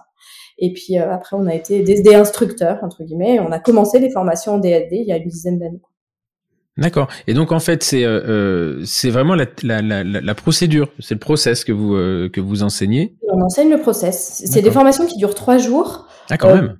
Voilà, il y a premier jour, il y a un gros module de cours photo, donc c'est avec Lionel, notre copain photographe, qui lui n'a rien à voir à la base au monde dentaire, mais qui nous a vraiment beaucoup aidé au quotidien pour simplifier la photo dans nos cabinets. Et euh, donc on fait un cours ensemble tous les deux sur la photo. Après, en fait, l'avantage de ce cours-là, c'est qu'il y a un, un, patient en direct avec un traitement pendant les trois jours, un peu en fil rouge à côté de. Et donc du coup, euh, premier jour, on fait le cours photo. Ensuite, on explique un peu le principe du DSD aux, aux participants. Après, on fait le mock-up, donc la simulation dans le sourire mmh. de, du DSD du patient. Et puis en fin de journée, eux, ils commencent les TP sur l'ordinateur pendant que euh, et et projeter en direct les préparations du patient. Donc c'est en général c'est soit Cyril soit moi. Euh, la plupart du temps c'est plutôt euh, c'est plutôt moi euh, qui, qui prépare. C'est des facettes, ça va de 4 à 10 facettes normalement. Ah oui quand même. Mais vous faites comme vous les faites. Oui mais vous le faites où ces formations? C'est vous bougez en France? Alors en fait, la plupart du temps, on les faisait dans les locaux de Bisico parce qu'ils avaient à Lançon de Provence une salle de conférence avec un cabinet à côté, attenant, donc c'était hyper pratique. Et puis après, il y a un jour, on a déporté ça à Paris, parce qu'on a des Parisiens qui disent faut absolument le faire à Paris, euh, parce que nous, on se déplace pas. donc, euh, on est allé le faire à Paris.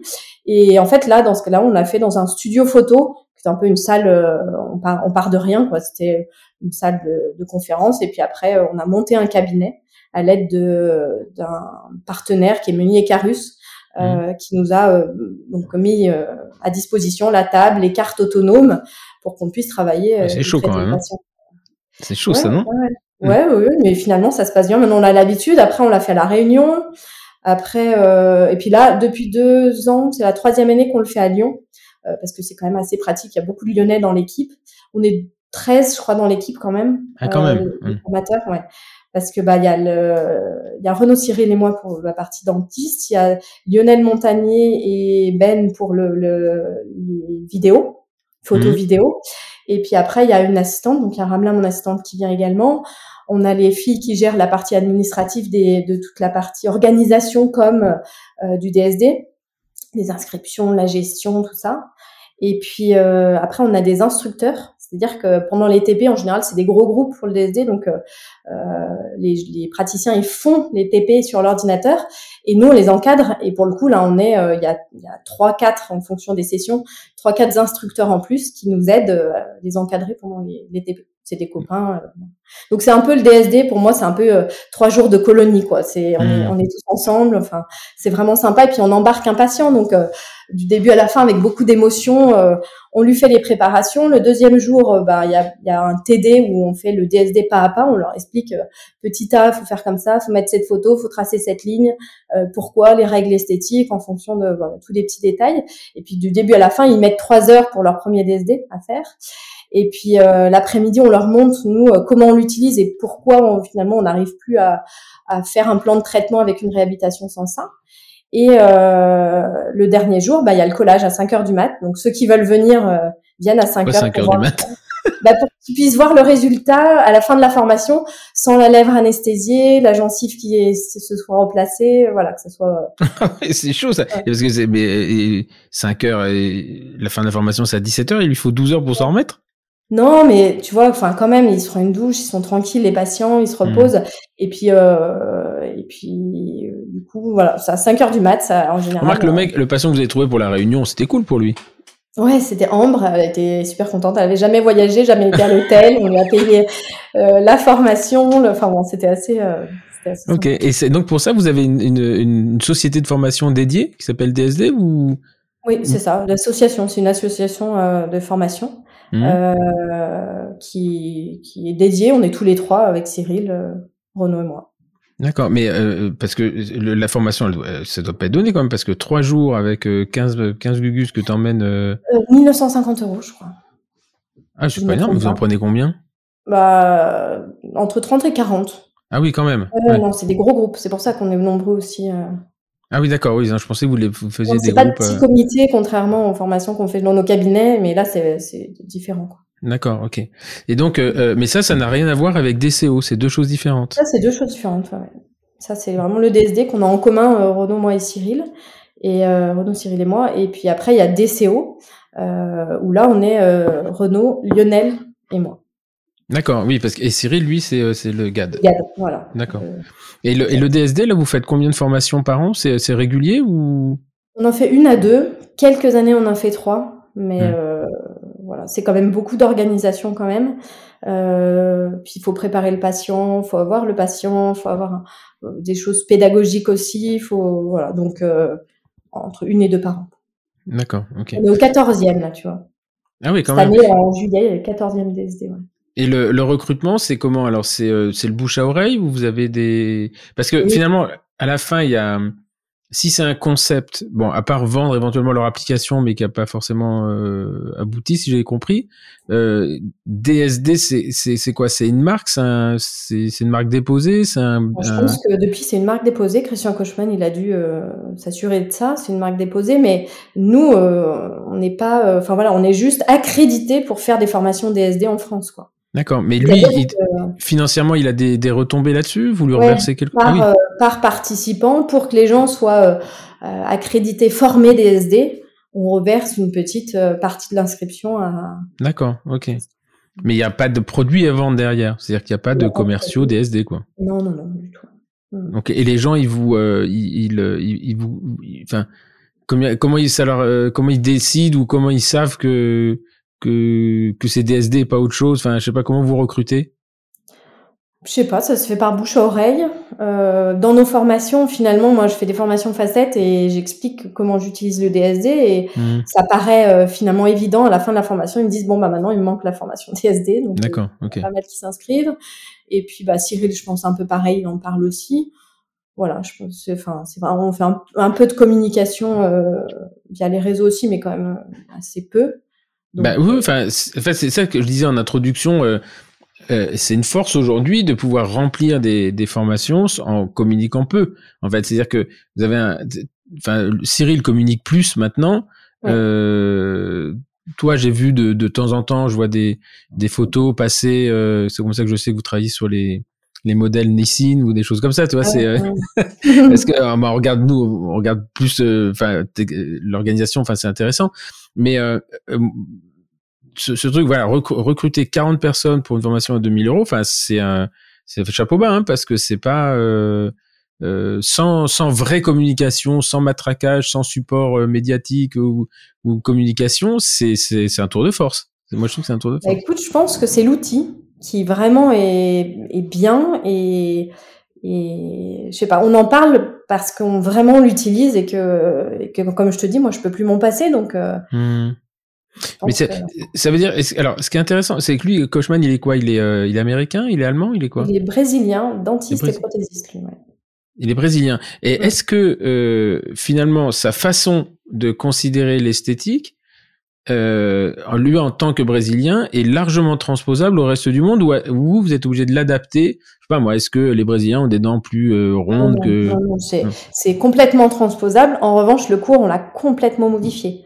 Parce que nous, on a fait un cours euh, avec Kochman, si tu veux, ça avance, ça avance euh, que que tu suives ou que tu suives pas, c'était, euh, enfin, ça, ça allait très très vite, quoi. Hmm. Et nous, on, avait l'habitude de maîtriser Keynote, on faisait des conférences, on faisait des présentations et chrono, et, et on a repris le cours après ensemble, et on s'est dit, mais là, attends, comment ça marche? On avait tout filmé, enfin, et on a rebossé beaucoup dessus.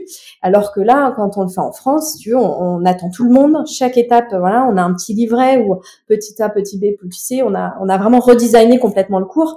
Et puis pareil, le traitement en direct euh, avec Coachman, c'était juste comme au Cup. Et puis nous, on mhm. s'est dit, mais il faut aller plus loin, en fait. On embarque un prothésiste. Faut... C'est Sébastien Mosconi qui a été le premier à nous faire confiance et on l'a embarqué dans le premier cours DSD. Enfin, c'est quand même, euh, bah, il fait les facettes en 24 heures, quoi. Donc, il avait pas mhm. dormi de la nuit, euh, travaillé nuit, jour, nuit, et il nous avait livré le. mais surtout que lui, il faut quand même qu'il emmène son four et tout son bordel, là. Alors, ah. en, général, il trouve, on trouve des labos. Sur place. À côté, ouais. À mhm. côté de, en ah fonction de où on est. Ouais, parce qu'il n'embarque pas, ouais, il transporte pas trop le, le, four, il transporte des petites choses, mais c'est après. Et il y a une autre solution euh, concurrente. Enfin, il y a, a d'autres choses comme ça ou parce que j'ai vu des, des, je crois que c'est l'Académie Sourire qui a développé sa, son application euh, euh, l'autre jour. Là, je, sais je connais pas. Euh, hmm. Je, je j'ai pas fait les autres formations, donc je peux pas te dire si c'est exactement la même chose. En tout cas, j'ai pas euh, eu vent de, de formation concurrente aussi poussée, on va dire. Mhm, Il mhm. y avait les Crescenzo qui faisaient le VEP, je sais pas si tu as bien entendu Oui, c'est ça, ouais. Ouais, voilà. Euh, bon, c'est un peu le même principe. Hein. Je je sais pas exactement si s'ils ont repris le DSD, s'ils ont construit ça. Enfin, peu importe. Moi, l'objectif c'est que les dentistes se forment pour que les résultats soient plus reproductibles sur cette partie-là. Quoi. C'est Donc, créer un DS- sourire DSD et. VEP, c'est pas la même chose. Non, c'est pas la même. euh, Ouais, d'accord. Après, je, ça se ressemble hein, parce que c'est- le principe est le même. Le but final est probablement Mm. le même. Quoi. Mhm, mhm. Voilà. Après, euh, l'Académie du sourire, c'est une application, mais c'est différent. C'est une application sur l'analyse esthétique. Euh, je crois pas qu'on puisse vraiment créer un sourire. euh. Et puis après, il y a plein de, à l'heure actuelle, il y a plein de logiciels comme SmileCloud. Je sais pas si tu en as Oui, c'est ça. Bah, alors, justement, c'est là-dessus que je voulais en venir. C'est pour ça que je te disais, ma DSD, je pensais que c'était une application. Alors, Ouais. SmileCloud, je l'ai vu euh, au congrès NextGen, là, qui avait lieu il y a, il y a, il y a quelques jours. Et il y avait, euh, qui c'est qui montrait ça? Je pense que c'est pas Romain, euh, Romain Chéron, peut-être? Ou, Mhm. euh, Possible, ouais. ouais, ou un autre, sais plus. Et, et il montre, non, non, je confonds. Ali- Alex de Vic, Victor. Alix de Victor. Et alors, je, je sais plus. Enfin, il y avait toute une série parce que des trucs esthétiques, j'en ai vu un paquet, mais il y en a qui m'ont vraiment bluffé. Et alors lui, avec son son pencil, là justement, il, euh, il Ah, travaille bah ça, beaucoup avec le.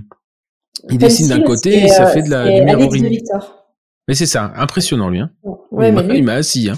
un, un artiste, moi, je, je considère. Enfin, il... ouais, ouais, Ah, franchement, c'est. Euh... Alors, tu me diras, j'ai pas vu les autres travailler, mais lui, il m'a, il Ouais, m'a bluffé vraiment parce que. En plus, j'ai compris après. un peu couillon, mais des fois, j'ai compris après que ces vidéos étaient en accéléré. Je me Ah dis, putain, c'est pas possible, le mec, ça- il va une vitesse. il expliquait qu'il prenait sa fraise pour faire ses stries, etc. Et c'est là que je me suis dit, mais en fait, euh, ces gens-là, je pourrais jamais faire ça, moi, parce que j'ai pas de fibre, j'ai pas d'âme esthétique. J'ai pas le. Et Ouais, donc, mais je euh, pense que c'est vraiment des méthodologies, quoi. hmm. Et donc sur Après, Spike Cloud, là, effectivement, il dessinait une dent et ça dessinait le en miroir de l'autre côté. Donc c'était assez, euh, c'était assez sympa. Ouais. Ouais. Après, c'est euh, un outil qui te permet d'avoir un résultat beaucoup plus naturel en termes de simulation du sourire. Mhm. Euh, c'est c'est très beau et moi, ça me fait un peu peur parce que euh, montrer ça au patient, euh, il y a des choses. En fait, il va te rajouter de la gencive là où il faut, il va t'enlever, enfin, il va te positionner, il va te faire vraiment le sourire idéal dans la bouche du patient. D'accord. Ouais. Et c'est un peu pour vendre ton plan de traitement. Et le problème, c'est que euh, tu montes ça au patient, enfin, tu vois, t'es Oui, pas sûr. Il y a des ouais. choses qui sont pas possibles, quoi. Donc, Mm. euh, donc, dans la communication, moi, je trouve que, enfin, c'est assez, euh, c'est, bluffant, c'est, c'est top. Moi, je le fais en plus de mon DSD parce que du coup, on utilise la banque de données euh, de SmileCloud, donc le côté euh, intelligence artificielle pour obtenir des formes de dents naturelles Mhm. mais j'utilise quand même mon DSD, je fais systématiquement mon DSD pour avoir vraiment la réalité et puis transmettre ces infos au prothésiste en vue, avec les différentes vues, parce que SmileCloud, c'est vraiment vue vestibulaire, alors que le DSD, tu as des vues au plus alt, tu as, plus de précision avec, les, avec la partie millimétrique. euh. Donc Mhm. SmileCloud, c'est super outil, mais voilà, moi je suis stressée et je veux pas, je préfère avoir un truc, euh, une prévisualisation qui soit vraiment concrète. euh, Oui, faisable. Parce que est-ce que c'est avec ce logiciel où il mettait, alors je sais plus, il mettait du, il disait voilà, faut que ça soit un peu plus translucide là, etc. Et qu'après ça lui donnait un step by step sur les composites? non. Euh, non, c'est pas celui-là. Alors Ah, là, il y en a- il y en avait un autre, il avait un logiciel. Il disait euh, le logiciel ensuite en, en, en lui donnait les layers, là, les, les couches, en lui disant voilà, il faut mettre euh, du euh, D2, je sais pas quoi ici, D2 la main, et hop, et en fait ça lui ça lui anticipait le Et le- ça, c'est un, résultat c'est un prothésiste ou un dentiste? Ah non, c'était que des dentistes et euh, alors est-ce que j'ai bien compris le logiciel Mais je me souviens, je vais dire ah ouais là en fait c'est ça te donnait un peu une cartographie de ce qu'il fallait faire. C'était Hmm. pas c'était pas je bête. Connais, je connais ce type de logiciel pour les prothésistes, Ouais. mais pour le dentiste, pour les composites, moi, je je, je Hmm. connais pas. Ok. Et alors donc euh, euh, parce que il y a, il y a quand même un truc là, c'est ton cabinet là, tu le tu le montes il y a ça fait quoi 5 ans, 6 ans que tu tournes dedans? C'est 2015. 2015, ça fait 7 ans. Et entre temps, il y a quand même eu euh, Octave, enfin je me souviens plus des prénoms, mais il y a quand même eu trois euh, trois naissances. Euh, euh, Basile et Jeanne. hein? Oscar, Basile et Jeanne. Oscar Basile, voilà. Et comment on fait là? Parce que moi, mon associé est enceinte et on est deux dedans, donc il y en a un qui retourne au charbon et c'est voilà. Mais toi, t'es toute seule. Tu vas Moi, pas je- prendre un remplaçant pour faire des facettes sur ta population. Ouais. Et comment non, ça se passe? je, je, bah, je, je m'organise comme je peux. J'ai de la chance de pouvoir euh, de prévoir un peu. Je, on a eu, non, mais entre guillemets, on a, on a décidé, ça a marché, c'est tombé le 15 juillet, enfin, il est né le 17 juillet, donc voilà, j'avais prévu de, un accouchement l'été, et puis je me suis arrêtée un mois et une semaine, quoi l'été, j'ai fermé le cabinet et puis basta quoi. Et c'est court, euh, je le regrette pas non plus. Je voilà, j'ai assumé le, le, le cabinet, j'ai fermé, mais puis après j'ai repris. Trois fois, trois fois en quatre ans. Euh, Basile, euh, je me suis arrêtée un, mois, deux semaines, et puis Jeanne deux mois et demi parce qu'en fait j'étais enceinte pendant le Covid, j'ai accouché le, enfin j'ai repris au mois de mai quand on a pu reprendre là. Euh, j'avais, j'étais à huit mois de grossesse, mais je me suis dit, je vais pas attendre euh, de mmh. rien faire. Donc j'ai repris pendant un mois et demi. Et puis, euh, puis après, du coup, je me suis arrêtée euh, quand elle est née au mois de juin. Et ça me faisait reprendre mi, enfin en août. Donc en gros, j'ai tiré jusqu'à septembre. Donc je me suis mmh. arrêtée un peu plus pour la, pour la dernière. Ouais, enfin, c'est, euh, c'est solide quand même parce que c'est là, il n'y a pas de rentrée du tout. Non, on ferme. Ouais, ouais, ouais, c'est rien du tout. Après, écoute, ça marche. Hein, donc voilà, moi, je, mmh je l'ai prévu, c'était organisé et puis euh, et puis. Pas comme la création. non, mais puis je sais pas. Moi, au début, quand j'ai créé euh, le cabinet, euh, je, je, enfin, je vivais avec mon salaire de d'étudiante. Hein. Enfin, vraiment, je, mmh. on, on, est, on est parti sur un business plan où, euh, où je, je, touchais, moi, je, je me payais moins que je payais moi, Ramla, mon assistante, quoi. Mmh, mmh. Donc euh, vraiment, c'était. Euh, puis ça a duré quelques années. Donc en fait, bon, j'avais pas des gros chiffres à faire non plus. J'avais pas. Ça a augmenté au fur et à mesure. Et puis, puis j'ai pas une vie. enfin, j'ai quand même une vie assez simple. Voilà, bon, j'adore les belles choses, j'adore les beaux voyages, j'adore, mais j'ai pas besoin de des mille et des cents noms. Et donc justement, on va en parler de l'assistante parce que euh, il y a y a quelqu'un qui, il y a quelques semaines, m'a parlé de ton assistante qui est une dentiste euh, étrangère, c'est ça? Dans ton podcast, je pense. Ninon, Ninon Lebras. C'est Ninon, voilà, c'est Ninon qui m'en a parlé. Où elle, euh, justement, elle disait que le, euh, ton assistant, elle, elle, elle, elle pensait qu'il y avait une frustration de la part de l'assistante de euh, surtout quand elle est dentiste, de pas de pas pouvoir faire. Et je pense euh, qu'elle existe la frustration. Enfin, j'en suis sûre. Elle, elle y est. Elle existe mm. la frustration, mais elle arrive à travailler en passant euh, en passant outre, même si c'est dur. c'est dur au quotidien. On en a suffisamment discuté. Enfin, c'est c'est pas facile. C'est une situation qui est difficile. Nous, ça fait depuis plus de dix ans qu'on travaille ensemble, parce que c'était mon assistante. C'est Sébastien Monchanin qui l'avait recruté en fait. D'accord. Donc elle était, elle est dentiste, formée en Algérie, et puis après elle a suivi son mari, elle est venue en France. Euh, elle a fait euh, médecine. Elle avait une petite qui avait, euh, enfin trois semaines, je crois, quand elle est rentrée en médecine, ça a été un hmm. peu, voilà, elle parlait pas bien français, enfin. Donc, donc très compliqué. Elle a fait ses deux ans. Elle a même abandonné pendant la, la deuxième année. Puis après, un job d'été qui s'est transformé en job sur le plus long cours euh, dans une, usine. Enfin, ça a été un, voilà des années un peu. Elle se demande comment elle a pu rester longtemps finalement dans dans cette euh, cette usine à, faire un job qu'elle aimait pas. Mmh. Et après se dire bon bah, je vais revenir vers le dentaire, faut que je me bouge. Euh, voilà, donc elle a fait assistante dentaire, elle a refait la formation d'assistante dentaire. Ouais, en plus, ouais. ouais. faut faire la formation. Et puis nous, on s'est connus à ce moment-là. Elle cherchait, euh, cherchait un cabinet pour faire la formation d'assistante. D'accord. Et, donc là, aujourd'hui, tu, tu, as, tu as trois assistantes maintenant, c'est ça?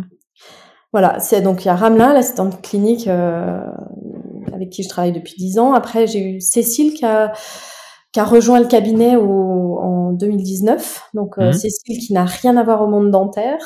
Euh, je cherchais quelqu'un euh, alors pour gérer euh, la partie administrative, relationnelle avec les patients, euh, et nous décharger, parce qu'avec Ramla, euh, ça faisait déjà un petit moment qu'on avait monté le cabinet ensemble, parce que pour moi, vraiment, on l'a monté ensemble. Mm-hmm. Et, et, là, il commençait à y avoir vraiment beaucoup de travail. Et c'était dur parce qu'on s'entendait vraiment bien, ça se passait bien. Elle n'avait pas nécessairement envie de, de grossir, d'avoir quelqu'un d'autre, parce qu'on était à la cité avant, c'était un gros cabinet, c'est chez Sébastien Monchanin, et qui dit gros cabinet, grosse équipe, beaucoup d'assistantes, beaucoup de problèmes, quoi. Hmm. toujours un truc, elle me dit au moins, voilà, s'il y a un problème, c'est moi, la faute, elle est, elle est à moi, et il n'y a pas de, il y a pas de souci. Donc voilà, on était assez bien toutes les deux. On a attendu, repousser, repousser. À chaque fois, je lui disais, là, je vais vraiment prendre quelqu'un. Elle me disait, non, mais donne-moi des trucs à faire en plus. Je vais arriver, je vais t'aider. Euh, voilà, on partait des fois 21 heures. la nuit. C'était pas, voilà, c'était, et puis, euh, et puis j'ai fait appel à une, un cabinet de recrutement que Renaud m'avait conseillé. Et c'est fait, euh, voilà. Cécile, c'est une rencontre, quoi. Vraiment, euh, elle, elle était dans une, dans une partie de sa vie où elle, elle cherchait finalement un, job un peu, un peu moins itinérant parce qu'elle est commerciale, elle a une formation de mmh. d'école de commerce. Et puis elle a fait pendant des années, elle a été commerciale grand compte là chez chez American Express. Mmh. Elle avait une grosse responsabilité. Euh, et puis beaucoup de, bah, de, de, voyages aussi, avec un mari qui était souvent aussi euh, euh en déplacement. Voilà. Et donc euh, ils ont eu euh, ils ont eu leur première fille. Et puis elle a continué de travailler. Et puis après ils ont eu une deuxième, une troisième coup sur coup. Enfin ça a été assez rapproché des deux dernières. Et puis au bout d'un moment, bah du coup, voilà, elle a choisi de, de s'éloigner un petit peu du domaine professionnel, de s'occuper de ses filles. Et, euh, puis quelques années après, enfin, elle est, elle est quand même dans le de le monde du goût. Elle a beaucoup de goût, beaucoup de d'élégance. La partie luxe l'attire aussi. Mmh. Euh, donc voilà, moi c'est vraiment quelqu'un comme ça que je cherchais. Euh, elle a, après, elle a créé euh, avec son mari un showroom à, à Lyon 6e dans la gare des Brotteaux. Et puis finalement, euh, voilà, elle s'est dit, bah, je vais, je vais essayer de retrouver un job et euh, qui me permettent de concilier aussi sa vie de famille, pas très loin de chez elle euh, non plus, plus, plus sédentaire. Et on s'est rencontrés à ce moment-là. Moi, j'avais besoin de quelqu'un qui puisse gérer les patients, gérer les formations aussi. Mhm. C'est elle qui gère toute DCO, toute la partie DCO esthétique en tout cas. Et puis, euh, et puis elle me gère, enfin, elle gère les patients de, de main de maître. Enfin, moi, c'est un bonheur vraiment de travailler avec elle. Elle arrive à qualifier les, les appels, à les conseiller, à, à, à, comprendre les demandes, les gros plans de traitement, à rediscuter avec euh, avec les patients, euh, analyser leur. c'est énorme ça. Hein. Donc elle, elle, elle, elle, elle, elle, fait pas du tout de clinique par contre. Elle, elle a pas du tout, euh, elle, elle rentre pas à la salle de soins. Non, non. La première fois déjà, quand on a commencé à, à, travailler ensemble, je lui avais donné mon livre sur les dyschromies. Elle me l'a pas dit au début, mais euh, quelques années après, elle m'a dit, mais ça m'a dégoûté. elle m'a dit, euh, j'ai vu les, les, bouches, les, ah ouais, vraiment, elle était pas du tout du, du monde dentaire, donc euh, voilà. Bon, elle a l'air de s'y plaire. Et eh bah, j'espère. non, ça se passe bien. Ouais, non, ça, se passe, bien. Et, et... et donc l'intégration, elle est, parce qu'elle est arrivée sans le savoir, en chemin un peu miné. Non, mais je crois que la personne qui s'était occupée du recrutement l'avait prévenu. Hein. C'est un, mm. un, binôme très fort et euh, et voilà. Et puis après, on l'a accueillie à bras ouverts. On n'est pas non plus euh, voilà. Et euh, et elle s'est vraiment parfaitement intégrée. Elle s'entend très bien avec Ramla, qui enfin voilà. Donc, qui finalement a trouvé son intérêt. Voilà, qui finalement a bien vu. Et puis en plus, c'était quand même deux. C'est pas, enfin voilà, c'était pas son domaine. Hein. C'est deux trucs mm. séparés. Donc voilà, c'est juste qu'il fallait euh, que qu'elle parle beaucoup pour euh, pour se dire les choses et en fait ça se fait naturellement, ça se fait tout seul. Et là, tu en as une troisième qui vient de vous, vous, rejoindre. Et depuis mai dernier, donc ça fait pas longtemps que Nelly euh, arrive au cabinet, elle est assistante en formation. Euh, voilà, elle, est, elle apprend hein, côté de Ramla, donc on gagne encore un petit peu de temps. C'est-à-dire que moi, je, je des fois, j'ai l'impression de, devenir une machine. C'est-à-dire que j'ai Ramla qui me gère tout. Ramla, elle connaît tout, elle comprend tout. Enfin, elle est dentiste, donc en fait, elle anticipe des fois hmm. plus que moi. Enfin, c'est incroyable. Et, euh, et, Nelly qui est plus euh, bah, qui est plus au fauteuil, qui gère un peu euh, l'aspiration, les choses comme ça. Et du coup, c'est vrai qu'on a gagné du temps sur la pose de facettes. On va encore plus vite. Quand elle est là, c'est vrai que voilà, on, on, hmm. gagne du temps. Et puis elle aide beaucoup Ramla sur la partie sté aussi. Euh, elle nous aide un peu sur les allers-retours à la banque, elle nous aide. Enfin voilà, c'est au quotidien, c'est une aide au cabinet et puis elle est discrète, elle, elle se fond bien dans le dans l'image du, du, cabinet. une bonne équipe. Donc là, tu as, trois assistantes pour toi toute seule. Mmh, oui, ouais. C'est agréable. Non, c'est sympa. Ouais, ouais, vraiment, la chance, c'est super.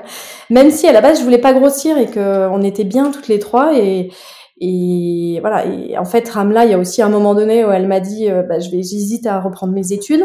Mm. Parce qu'elle est dans une situation où c'est c'est compliqué. En fait, euh, c'est soit on refait médecine, mm. soit euh, Mais le, euh, concours il est fermé.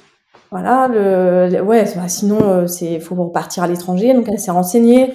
Euh, faut aller en Roumanie, faut aller en Espagne, mais bon, faut déjà payer des études, donc mettre de côté pour payer les études. Mm. Et puis euh, et puis apprendre la langue si c'est en espagnol. Elle a des filles, enfin elle a des filles qui sont au collège, au lycée. Ouais, c'est compliqué. C'est compliqué. Ouais, un mari qui est en déplacement, donc euh, donc elle m'a annoncé ça il y a quelques quelques temps maintenant, il y a un peu plus d'un an. Et puis, du coup, moi, je me suis dit, bon, on va essayer de former quelqu'un d'autre quand même au cas où. Euh, au cas où, ouais. ouais. Et puis, euh, et puis finalement, euh, bon, c'est pas d'actualité tout de suite en tout cas. On verra. Écoute, je, voilà, moi je, je lui souhaite qu'une chose, c'est qu'elle qu'elle y arrive, euh, qu'elle le fasse si elle a envie de le faire, qu'elle euh, voilà que, que, tout se passe bien pour Comme ça, tu la prendras comme collaboratrice. C'est ça. Et tu, tu reprendras tes 60 mètres carrés. Et alors justement, à propos de ces 60 mètres carrés, donc tu dis DCO, donc c'est c'est un organisme, c'est une association de, de, de, formation que vous avez que vous avez créé avec euh, avec ton conjoint et le photographe, si je comprends bien. C'est ça, ouais, ouais. Alors Lionel, le photographe, en fait, c'est un ami d'enfance qui faisait du tumbling ah, quand je faisais du trampoline. Ouais. je sais pas si tu as déjà vu, déjà Non, je sais ce que c'est, parce que j'ai une, une secrétaire euh, on avait embauché quelqu'un qui avait mis ça sur son CV. Et euh, quand on l'a recruté, mais personne ne savait ce que c'était, on a été voir sur Internet. Bah, Lionel, il était champion de France, champion de, enfin, je sais plus ah jusqu'où il est allé, mais en tumbling, il était dans l'équipe de France, tout ça. Et donc, euh, on s'est connus dans le même club, on était dans le même club. Donc, D'accord. Et il faisait, lui, après, voilà, il est devenu photographe. Et moi, euh, j'ai commencé dentaire. Euh, ça faisait un moment, je l'avais un peu perdu vue parce que j'avais arrêté. Bon, j'étais un peu entraîneur de temps en temps, mais voilà, on se voyait pas régulièrement. Et puis, euh, j'ai fait des formations photo avec euh, Dinoli. J'ai fait une formation avec euh, Marc Brouquet, des dentistes qui étaient à la fois dentistes et photographes, ou alors prothésistes photographes. Et puis un jour, j'ai dit à Lionel, j'aimerais vraiment pousser un peu plus la partie photo. Et lui a fait des m'a fait une, une, formation et puis en fait il m'a vraiment simplifié le truc euh, au possible mmh. quoi. au cabinet en me donnant des bases. Euh, il m'a vraiment simplifié le, le, quotidien, permis de gagner un temps fou avec la photo. Et donc euh, à ce moment-là, on s'est dit mais en fait il faut vraiment que tu transmettes aux dentistes ce, ce, ce message-là. Et, euh, on, y avait, on avait beaucoup de demandes aussi, donc en fait on a créé ces, ensemble DCO. Euh, euh c'est quoi? C'est l'acronyme de quoi DCO alors en fait, c'était, on a cherché un truc qu'on avait en commun et euh, on a réussi à trouver des CO parce que pour moi, c'est euh, dentisterie contemporaine, pour Renaud, euh, digital concept mmh. et pour Lionel, digital communication. Et le haut Organisation. euh, non, pas, tu sais, contemporaine, donc CO. Ah, CO, d'accord, contemporaine. digital concept et, et communication. Ah ouais. Juste deux lettres. Ah, c'est marrant ça. D'accord. on s'est. Ah donc c'est pour ça, parce que je, pendant je cherchais l'acronyme et puis des mots je trouve pas, mais j'aurais jamais trouvé. Ça, ouais.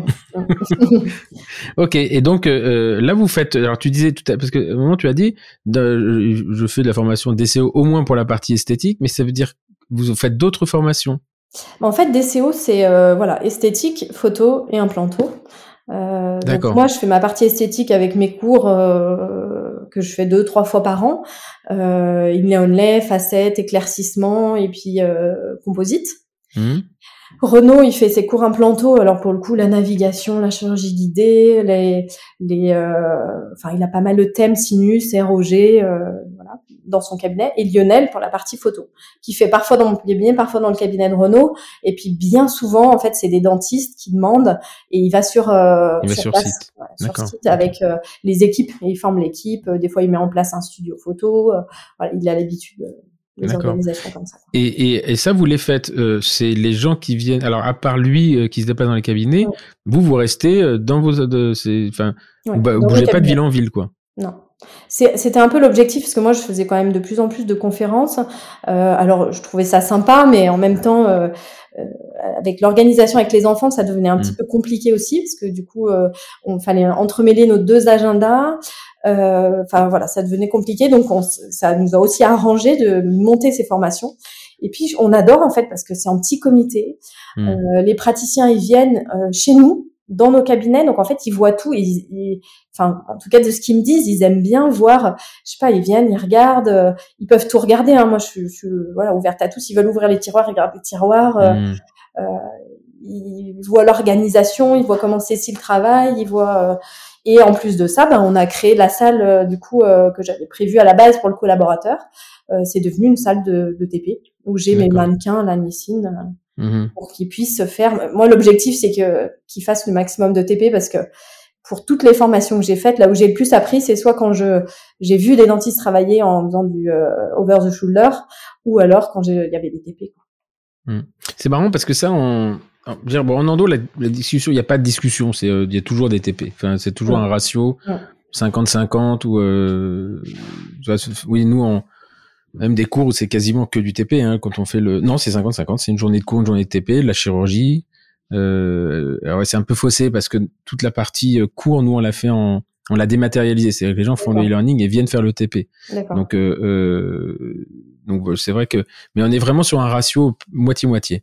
Et il y a des il y a des organismes qui ne font pas du tout de TP. Je pense à GRF, par exemple, ils font pas de TP. Par exemple, ouais. et ben, souvent, moi, j'ai des gens qui font les deux, en fait. Donc, mmh. ils viennent après avoir fait GRF pour euh, pouvoir euh, voilà appliquer parce que bah il y a des gens qui sont pas à l'aise en fait ils voient des trucs super ils ont les protocoles en tête ils savent ce qu'il faut faire mais quand mmh. il faut mettre en pratique c'est plus compliqué quoi mmh, donc euh, je trouve que enfin moi j'ai fait énormément de formations et et c'est en ayant fait des TP qu'on apprend le plus et même des fois plusieurs TP sur le même sujet hein. à chaque fois on apprend des choses c'est dit différemment c'est présenté d'une autre façon et à chaque fois on apprend des petits trucs et astuces moi, je, je, c'est vraiment très clinique comme formation.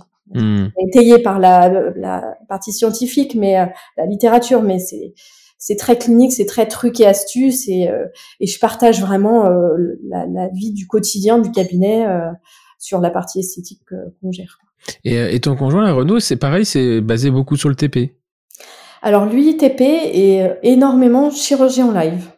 Lui, il a créé son cabinet là dernièrement, il y a un an, euh, pour avoir vraiment une structure dédiée à ça où il a le bloc et au-dessus la salle de formation et en fait il a toute une organisation, enfin c'est une usine à gaz, un truc de dingue où euh, bah, tout est filmé et retranscrit. enfin voilà, c'est vraiment, euh, c'est hmm. vraiment assez simple. Et ça vous est jamais venu à l'idée d'avoir un truc en, en, commun en fait? Un cabinet? Bah, Un cabinet, une structure commune avec des, je sais pas. Bah en fait quand j'ai créé mon cabinet, la question s'est posée il avait un cabinet, il avait une salle pour euh, pareil un futur collab peut-être, qui était mhm. devenu son studio photo euh, à l'époque. Enfin à l'époque.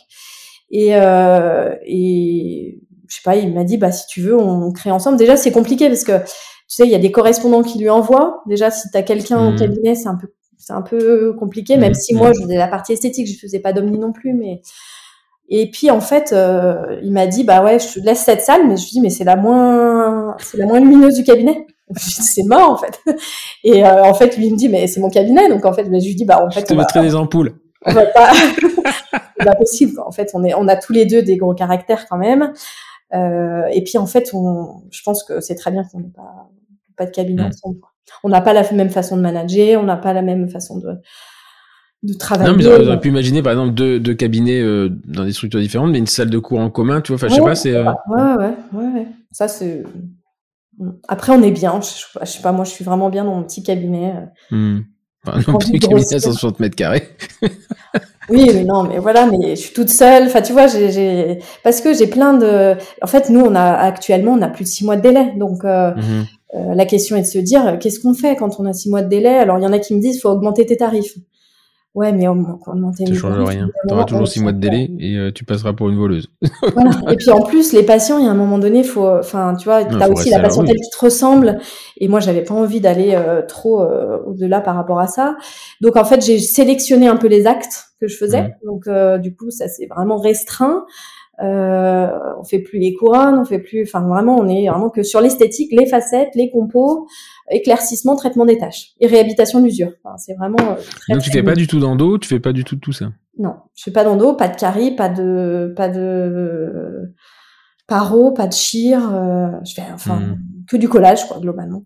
Et ton, tu es, tu es très digitalisé dans ton exercice ou euh, sur les empreintes, etc. ou pas trop? J'ai euh, la Trichep, la Trios 4. Euh, je l'utilise, mais je suis pas très digitalisée. C'est mmh. un outil complémentaire, mais voilà, je, enfin, je fais pas mal. Tes empreintes, tes empreintes, tu les fais encore au silicone, par exemple? Bon, ça dépend des cas. Mais il y a des situations où, tu vois, je suis un peu en infragingival pour des facettes quand il y a des diastèmes à fermer, des choses comme ça. Pour moi, l'indication, elle est vraiment encore le silicone parce que bah, ça pousse, euh, alors qu'avec l'empreinte optique, t'as beau mettre un fil, deux fils, trois fils, au bout d'un mmh. moment, tu vois, la gencive revient un peu dessus et c'est moins précis, quoi. Et là, j'en discutais hier encore, tu vois, avec Sébastien Mosconi, qui est un prothésiste avec qui euh, je travaille et que j'apprécie beaucoup. Et on fait beaucoup, on a fait beaucoup dernièrement d'optique. Mmh. Et euh, il me demandait qu'est-ce qu'on pense. Euh, et je lui ai dit, écoute, moi, avec toi, j'ai zéro problème. C'est-à-dire que j'ai autant de précision, autant de, c'est top. Euh, l'envoi est un peu plus simple. Donc, Je mmh. gagne un peu de temps dans l'envoi encore. Je lui dis sinon, enfin voilà, enfin pour moi, ça me prend le même temps. ça me change pas pas grand chose. Et lui me disait, bah voilà, je vais te donner moi mon, mon retour, c'est que c'est vraiment compliqué. C'est compliqué. Les modèles, pourtant, il arrive, il travaille avec des, des super prestataires pour l'impression des modèles avec des die carottés. Des...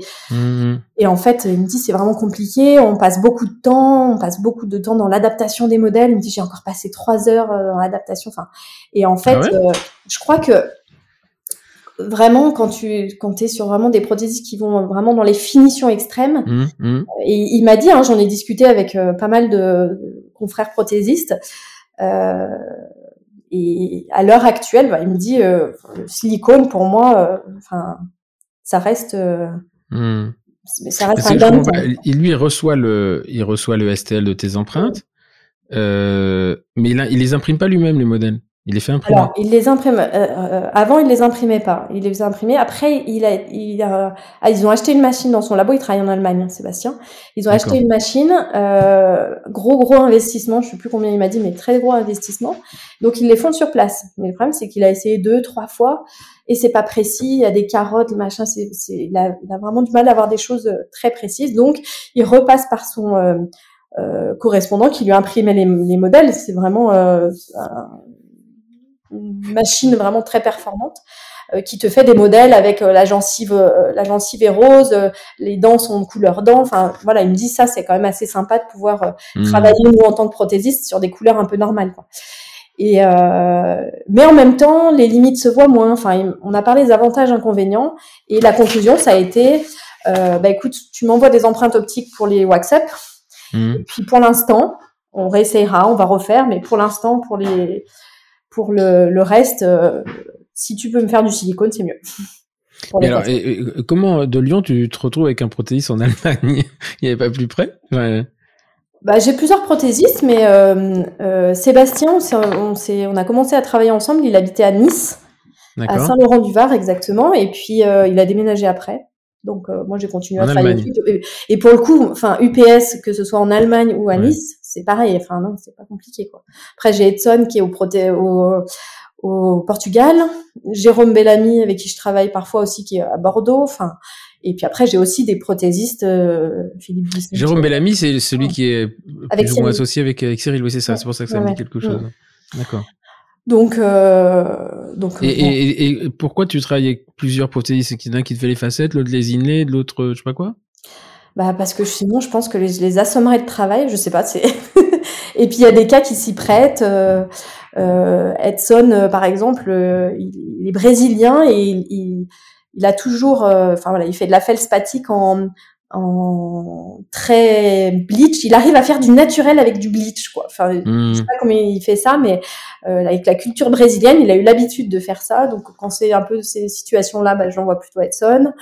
Euh, quand c'est du très naturel, vraiment des patients qui veulent des détails. Quand je refais des facettes, tu sais que les patients hmm. ont eu des facettes sérèques ou des facettes et qui en fait qui sont déçus de, de l'aspect. Bah, J'essaie de travailler plutôt avec Sébastien Mosconi qui qui vraiment euh, va aller dans les dans les tout petits détails, dans le côté très très naturel. Euh, Philippe pour les grosses réhabilitations quand il y a dentaire, implantaire, facettes. Euh, euh, Philippe Buisson, bah, c'est c'est idéal parce qu'il maîtrise tout super bien. Mmh. Enfin voilà, c'est en fonction des. Ouais, donc en fait, il y a des. Ouais. C'est un, un, domaine que, que, que, je fréquente, enfin que je, je réalise pas du tout, donc bah je me rends pas compte, mais ça, ça devient une logistique en fonction de de... C'est plutôt bien organisé et bah, je pense aussi parce que Ramla, mon assistante, le gère parfaitement. Mmh, mmh, ça. ça. se passe bien et avec les filles, non, ça, ça va. Bah, après, voilà, on est quand même hyper stressé. Je pense qu'elles sont toutes euh, comme moi, c'est-à-dire que on demande euh, trois jours à l'avance, quatre jours à l'avance, comme ça, s'il y a un retard, on est tranquille. Mmh. Voilà, on essaye de faire. Euh, ok. Et donc DCO, c'est vous faites combien de alors toi, tu fais combien de formations par an? Moi, je fais euh, deux à trois sessions par an des quatre sujets dont je t'ai parlé. Et les sujets, ça peut être un jour ou deux jours. D'accord. Ah ouais, donc c'est ouais, pas anodin quand même. Hein. Ouais, ouais, ouais, Ça représente quand même pas mal de journées. Euh. Bon, après, il y a huit personnes maximum. Ouais. Ça fait pas beaucoup de, mmh.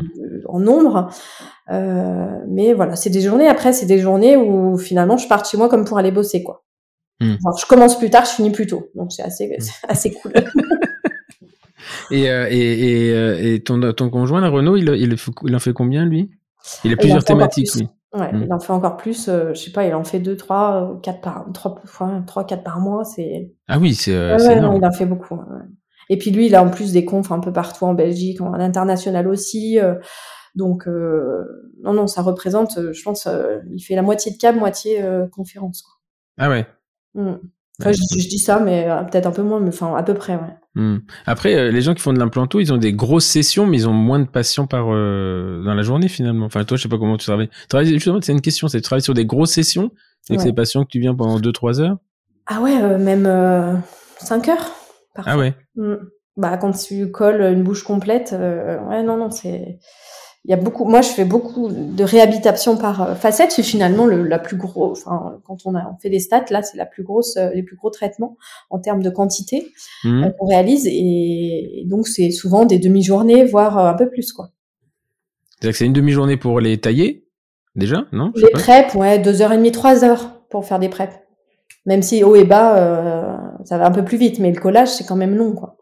Ouais, le collage, parfois, c'est c'est 4, 5 heures de, de collage. hein. Et encore, hein, euh, j'ai progressé parce qu'au début, euh, moi, je suis lente. Hein. Donc, euh, au début, je mettais une demi-heure pour coller une facette. Hein. Donc, quand tu as 10 facettes, c'est 5 heures. Quand il y a 12 Mm. facettes, c'est 6 heures. Enfin, donc, euh, Ouais, c'est euh, ouais, donc c'est peut-être pour ça que tu as 6 mois de délai aussi. bah ouais, ouais. Donc si tu veux avoir, aussi, avoir moins de délai, t'en prends, tu colles plus vite. Ouais. Ok. Et donc euh, DCO là, c'est tu tu tu l'avenir de tout ça, c'est que tu cherches à les développer ou finalement c'est bien comme ça? c'est parfait. Continue Ouais. comme ça. euh, voilà, dans, le- dans le cabinet, petit comité. Moi, je veux surtout pas changer ce, ce mode et ce concept qui plaît finalement aux praticiens. Ça se remplit euh, souvent par bouche à oreille. Euh, un peu, euh, un peu comme on a quelqu'un qui gère quand même euh, Charline qui est arrivée en, en août dernier que Mhm. Renault a salarié pour la partie DCO, enfin son salarié en commun on va dire. Et un peu de com, mais sinon ouais, globalement ça, ça marche. Ça fonctionne. Hmm. Ok. Mais tu fais des formations aussi chez Cyril, non? T'es pas en charge d'un Après, moi, je, je, il me- enfin, je suis intervenante, on va dire, chez Cyril. J'y vais deux fois par an à Bordeaux. D'accord. Et tu fais un TP là-bas de facette ou TP aussi. Ça, ouais. Ouais, ouais, ouais. C'est un peu le même principe, sauf que euh, c'est des gros groupes. Voilà. Hmm. Ce qui change. euh. Lui, il est quoi? C'est des groupes de 20, non? Alors 20, c'est le minimum minimum que j'ai eu fait chez Ah lui. c'est plus, euh, ça monte, c'est monté jusqu'à 30-35 personnes. 40, c'est pas ouais, cool. peut-être pas 40, mais 35. Et là, t'es toute seule? Non, il y a des gens pour t'aider quand même. J'ai mon assistante. Ouais, c'est chaud quand même. Hein Ouais, bah, c'est des journées où on court et du coup, euh, euh, bah, c'est sûr que tu es moins présent que quand il y a huit personnes. Quoi. Hmm, hmm. Mais, mais je fais tout pour. euh, Enfin, tu vois, là, je suis, je regarde, je suis derrière quand ils font les TP, je passe de rangée en rangée, j'essaye d'être le plus présente possible. quoi. Hmm. Ok, eh ben écoute, je crois qu'on a fait le, on a fait le tour. C'est, c'est, en fait, ça allait assez vite quand tu regardes parce que tu sors de, sorti il y a 12 ans, Ouais. 2010, euh, Euh, ouais, 12 ans, 13 ans. euh, c'est un sacré chemin. Hein non? euh, oui, je, trou- enfin, je trouve. Ah oui, oui, non, je peux te le confirmer parce que moi je suis sorti en 94, en 2004, j'en ai, j'avais pas fait tout ça. Hein. Bon, après, je sais pas, euh, petit à petit, je sais pas. Ça se fait, ça s'est fait petit à petit, en tout cas. euh. Ouais, enfin c'est assez. La- la- dans- en termes de temps, c'est assez étonnant quand même parce que en 2012, tu sors de, tu sors de la fac, euh, c'est pas faire grand chose en sortir de la fac. Enfin, on a des idées. Mm, mm, Bon, tu, tu rencontres Pascal Magne, son frère, Michel, mm. puis hop, ça s'accélère. Enfin, c'est en, 10 ans euh, avoir un, un cabinet qui tourne comme le tien, euh, deux, deux, deux structures de formation quelque part euh, euh, qui sont reconnues et qui, qui tournent. euh, c'est pas non. Enfin, euh, là, c'est parce que toi, tu t'en rends pas compte, mais vu de l'extérieur, c'est assez, c'est assez étonnant quand même. Ouais. Donc, euh, bah, félicitations pour ça. hein. Merci. Ok. J'ai Avant. plein de bonnes personnes, ça s'est fait vraiment aussi petit à petit. et- Ah oui, oui, c'est bah, c'est un peu le, c'est un peu le, le, le- euh, c'est un peu la, la devise entre guillemets de ce podcast. Hein, c'est que la- le, le truc, c'est que le hasard ne n'existe pas, euh, la chance se provoque. C'est-à-dire que Ouais. on- on- quand- souvent, c'est c'est quelque chose. Je discute ici avec les, les gens que moi j'ai rencontrés. Et ils me, me disent, mais euh, moi, j'ai- je dis oui, j'ai la chance de te rencontrer. Je dis, oui, ils me disent, j'ai rencontré des milliers de personnes et il n'y en a pas beaucoup qui ont saisi cette chance, si c'en est une, pour pouvoir rebondir. Donc en fait, intrinsèquement, le, le, le- le stimulus, il vient pas de la personne que tu rencontres, il vient de toi et que tu sais rebondir et utiliser cette relation que tu viens de créer. Et, et- et voilà, je pense que Cyril, il a rencontré euh, des dizaines, des centaines, des milliers de personnes. Et il y en a peu avec qui il continue à travailler aujourd'hui. C'est pas qu'il veut pas que les autres, mais c'est parce que, bah, moi j'ai enseigné très longtemps. Hein, quand j'étais à la fac, etc. J'ai formé des gens et en fait, tu t'en rends compte que à la fin, on te dit c'est tes élus, mais non, c'est pas c'est pas nous qui les élisons, c'est c'est c'est des gens qui qui euh, qui s'investissent et euh, et, et euh, toi, moi je pense à des gens comme Brice Riera, Valentin Marchi, etc. sont des gens que que mais j'en ai eu plein moi des des des des étudiants qui sont devenus assistants, etc. Puis il y en a qui ont disparu parce que ils ont, c'est leur vie, hein, c'est leur choix. Et, euh, et puis d'autres. Ça demande des sacrifices aussi. Hein. Ça demande beaucoup de sacrifices, énormément de sacrifices. Alors, euh, quand on aime, c'est moins visible comme sacrifice, mais mais moi, je suis sortie. Enfin, je veux dire, j'ai des copains qui achetaient des voitures, des apparts, des, enfin, alors que moi, bah, moi, je dépensais tout mon argent dans les mm. formations, mes loops, mes trucs, mais et ça a duré quand même pendant 6 six, 7 ans. Euh. Oui, ça c'est et encore ça c'est le sacrifice qui se voit parce que c'est un sacrifice un sacrifice financier, mais mm. tu as le sacrifice du temps, c'est-à-dire que ah euh, euh, le temps que tu passes à te former, à préparer, à construire, à stresser. Euh, toi, aujourd'hui, on va dire oui, mais ce qui est, ce qui est très intéressant, c'est que tu dois l'avoir ça quand tu as des des, des, des gens qui viennent faire ta formation et et puis à la fin, ils se disent, mais euh, moi, je pourrais pas parce que j'ai pas un cabinet comme toi. Ouais, bah, pas donné. Enfin, tu as dû avoir eu cette réflexion-là. Ouais, mais souvent, ouais. Hein et bah, on te l'a pas donné, le cabinet. La preuve, personne ne voulait le payer au départ. Donc...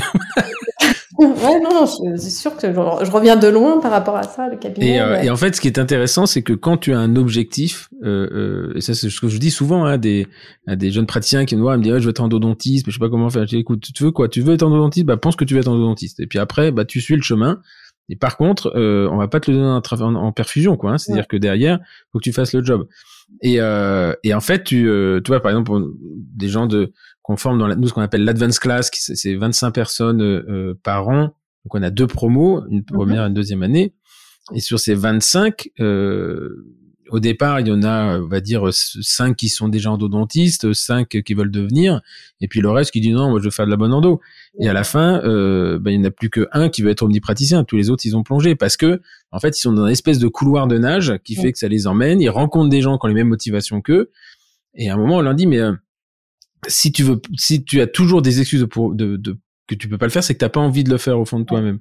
bien sûr. Et ce que je peux comprendre, hein, ce que je peux comprendre, moi, ça a été, euh, des fois, je me dis, ouais, je retournerais bien, tu vois, quand je vois des, ce que vous faites en esthétique, etc. Euh, je pense que le fait de me dire, ouais, je suis pas artiste, je pourrais jamais le faire, c'est parce que j'ai pas, j'ai plus le courage de me dire, bon, allez, je repars, euh, je repars à zéro. Bah Mais ça me titille en fait d'aller, d'aller faire, refaire des TP moi de l'autre côté. Hein. bon après, je trouve qu'il y a la partie personnelle qui joue aussi, et, et j'ai quand même la chance d'avoir Renaud qui, qui comprend ça. Le mm, temps mm. passé, le, enfin, on, mm. on s'équilibre aussi, on se comprend aussi par rapport à ça, et cette passion qu'on a en commun pour euh, pour notre discipline aussi, quoi. Parce que euh, j'imagine que dans tous les couples, c'est, on n'a pas toujours cette chance aussi, quoi.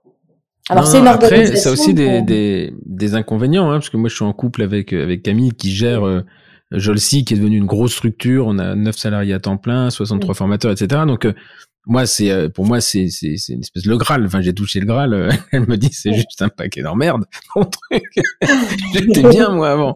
Bon euh, en fait au fond je sais que quand on en discute elle est elle est contente mais c'est elle qui prend les qui prend les, les coups de blues les, les coups de stress de trésorerie ça monte ça descend etc mais euh, effectivement c'est par contre ça s'arrête jamais c'est euh, enfin je sais pas comment vous vous arrivez à le faire mais quand on est en vacances ça s'arrête pas parce que bah, et quand il y en a un qui a pas envie d'en parler tu me fais chier c'est l'autre qui dit puis après bon et en fait tu te rends compte que à table on parle beaucoup de ça on parle de euh, qu'on n'a pas de temps, on a, on a du mal à s'octroyer du temps pour s'organiser des vacances. Tu vois, c'est, euh, je dis ça parce que hier soir, euh, vous avez la tête parce que je me dis j'ai envie de partir au ski.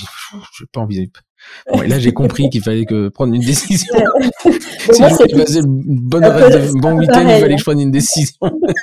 moi, c'est je fixe les vacances, je bloque, et puis petit à petit, Renaud, quand je l'ai connu, il, prenait une semaine de vacances par an. Hein. Mmh. Donc euh, moi, c'est pas trop le genre de vie qui m'attirait non plus. Donc euh, j'étais capable de ne pas en prendre beaucoup pendant quelques années. Et puis là, c'est un peu l'inverse. quoi. Moi, j'ai vraiment envie de profiter. Je profite de, de mes enfants, de notre famille et puis des amis. Euh, et Renaud, bah, je, le pousse un peu à ça aussi. Euh, et on essaye de trouver un équilibre commun. En fait, ce qui est, difficile, c'est euh, euh, alors trouver l'équilibre. En fait, tout le monde te dit oui, j'y arrive, machin, etc. Mais euh, c'est aussi de prendre le temps de le faire. En fait, c'est euh, euh, il y a aussi le, la peur de, de, moi j'ai connu ça pendant très longtemps quand j'étais universitaire où finalement quand t'as fini ton boulot t'en as un deuxième qui arrive il faut préparer ton truc l'HDR etc moi ça m'a passionné hein. ça m'a vraiment mon HDR c'est peut-être le truc que j'ai écrit dans ma vie et qui m'a le plus intéressé parce que je remettais un peu tout ce que j'avais fait en recherche, etc., etc. Et en fait, quand tu t'arrêtes, euh, bah, tu t'aperçois en fait, t'as une inertie pour t'arrêter. Et moi, je m'étais aperçu que les seules vacances que j'avais prises, c'était une fois où j'avais pris cinq semaines. Et euh, parce que il te faut euh, une semaine pour décélérer, une semaine pour te dire ok, et t'as trois semaines après vraiment de vacances. Quoi. Et par contre, quand tu repars, euh, tu, tu pleures. Là, tu rouvres la boîte mail et c'est très très dur. Plus, plus c'est dur, ouais, c'est sûr. Ok, bah écoute, merci beaucoup euh, Marie, c'était un, un, bon moment euh, un bon moment. Donc j'ai appris beaucoup sur DSD, tu vois, où j'avais associé ça à une à une application. Euh, j'ai apprécié de voir aussi que on peut mettre la charrue avant les bœufs, c'est-à-dire de, de faire venir le mec pour les travaux, de pas savoir comment tu vas les payer. Et inversement, euh, globalement, c'est des fois tu forces le destin. Mm. Euh, tu forces le destin parce que bah, sinon ça serait jamais fait. Et euh, ce que je dis toujours à, à, des copains qui sont un peu qui procrastinent un petit peu, je dis de toute façon si tu le forces pas, le destin il viendra pas à toi. Hein, c'est pas lui qui va te mm. forcer. Donc euh, voilà. Bon. Et puis on a quand même des professions où on peut prendre des risques. Euh, ça risque pas grand chose quand même. Enfin, il y a un moment où, au pire des cas, ce que je dis, mais au pire des cas, j'irai au fin fond dans un centre de soins tout pourri, puis je. Exactement. je me, je me des dents pour payer mes dettes. Mais pour l'instant, j'ai pas encore eu besoin de le faire. voilà. Et donc, euh, bah, félicitations pour ce parcours parce que c'est un parcours très rapide. Et euh, voilà. Et après, il faut le stabiliser, mais je crois que c'est plutôt euh, plutôt bien parti. Merci beaucoup. Merci à vous tous de nous avoir écoutés. Et puis, euh, bah, je vous donne rendez-vous la semaine prochaine, samedi prochain, pour un nouvel épisode avec un ou une nouvelle invitée. Merci beaucoup. Au revoir. Merci à toi, Stéphane.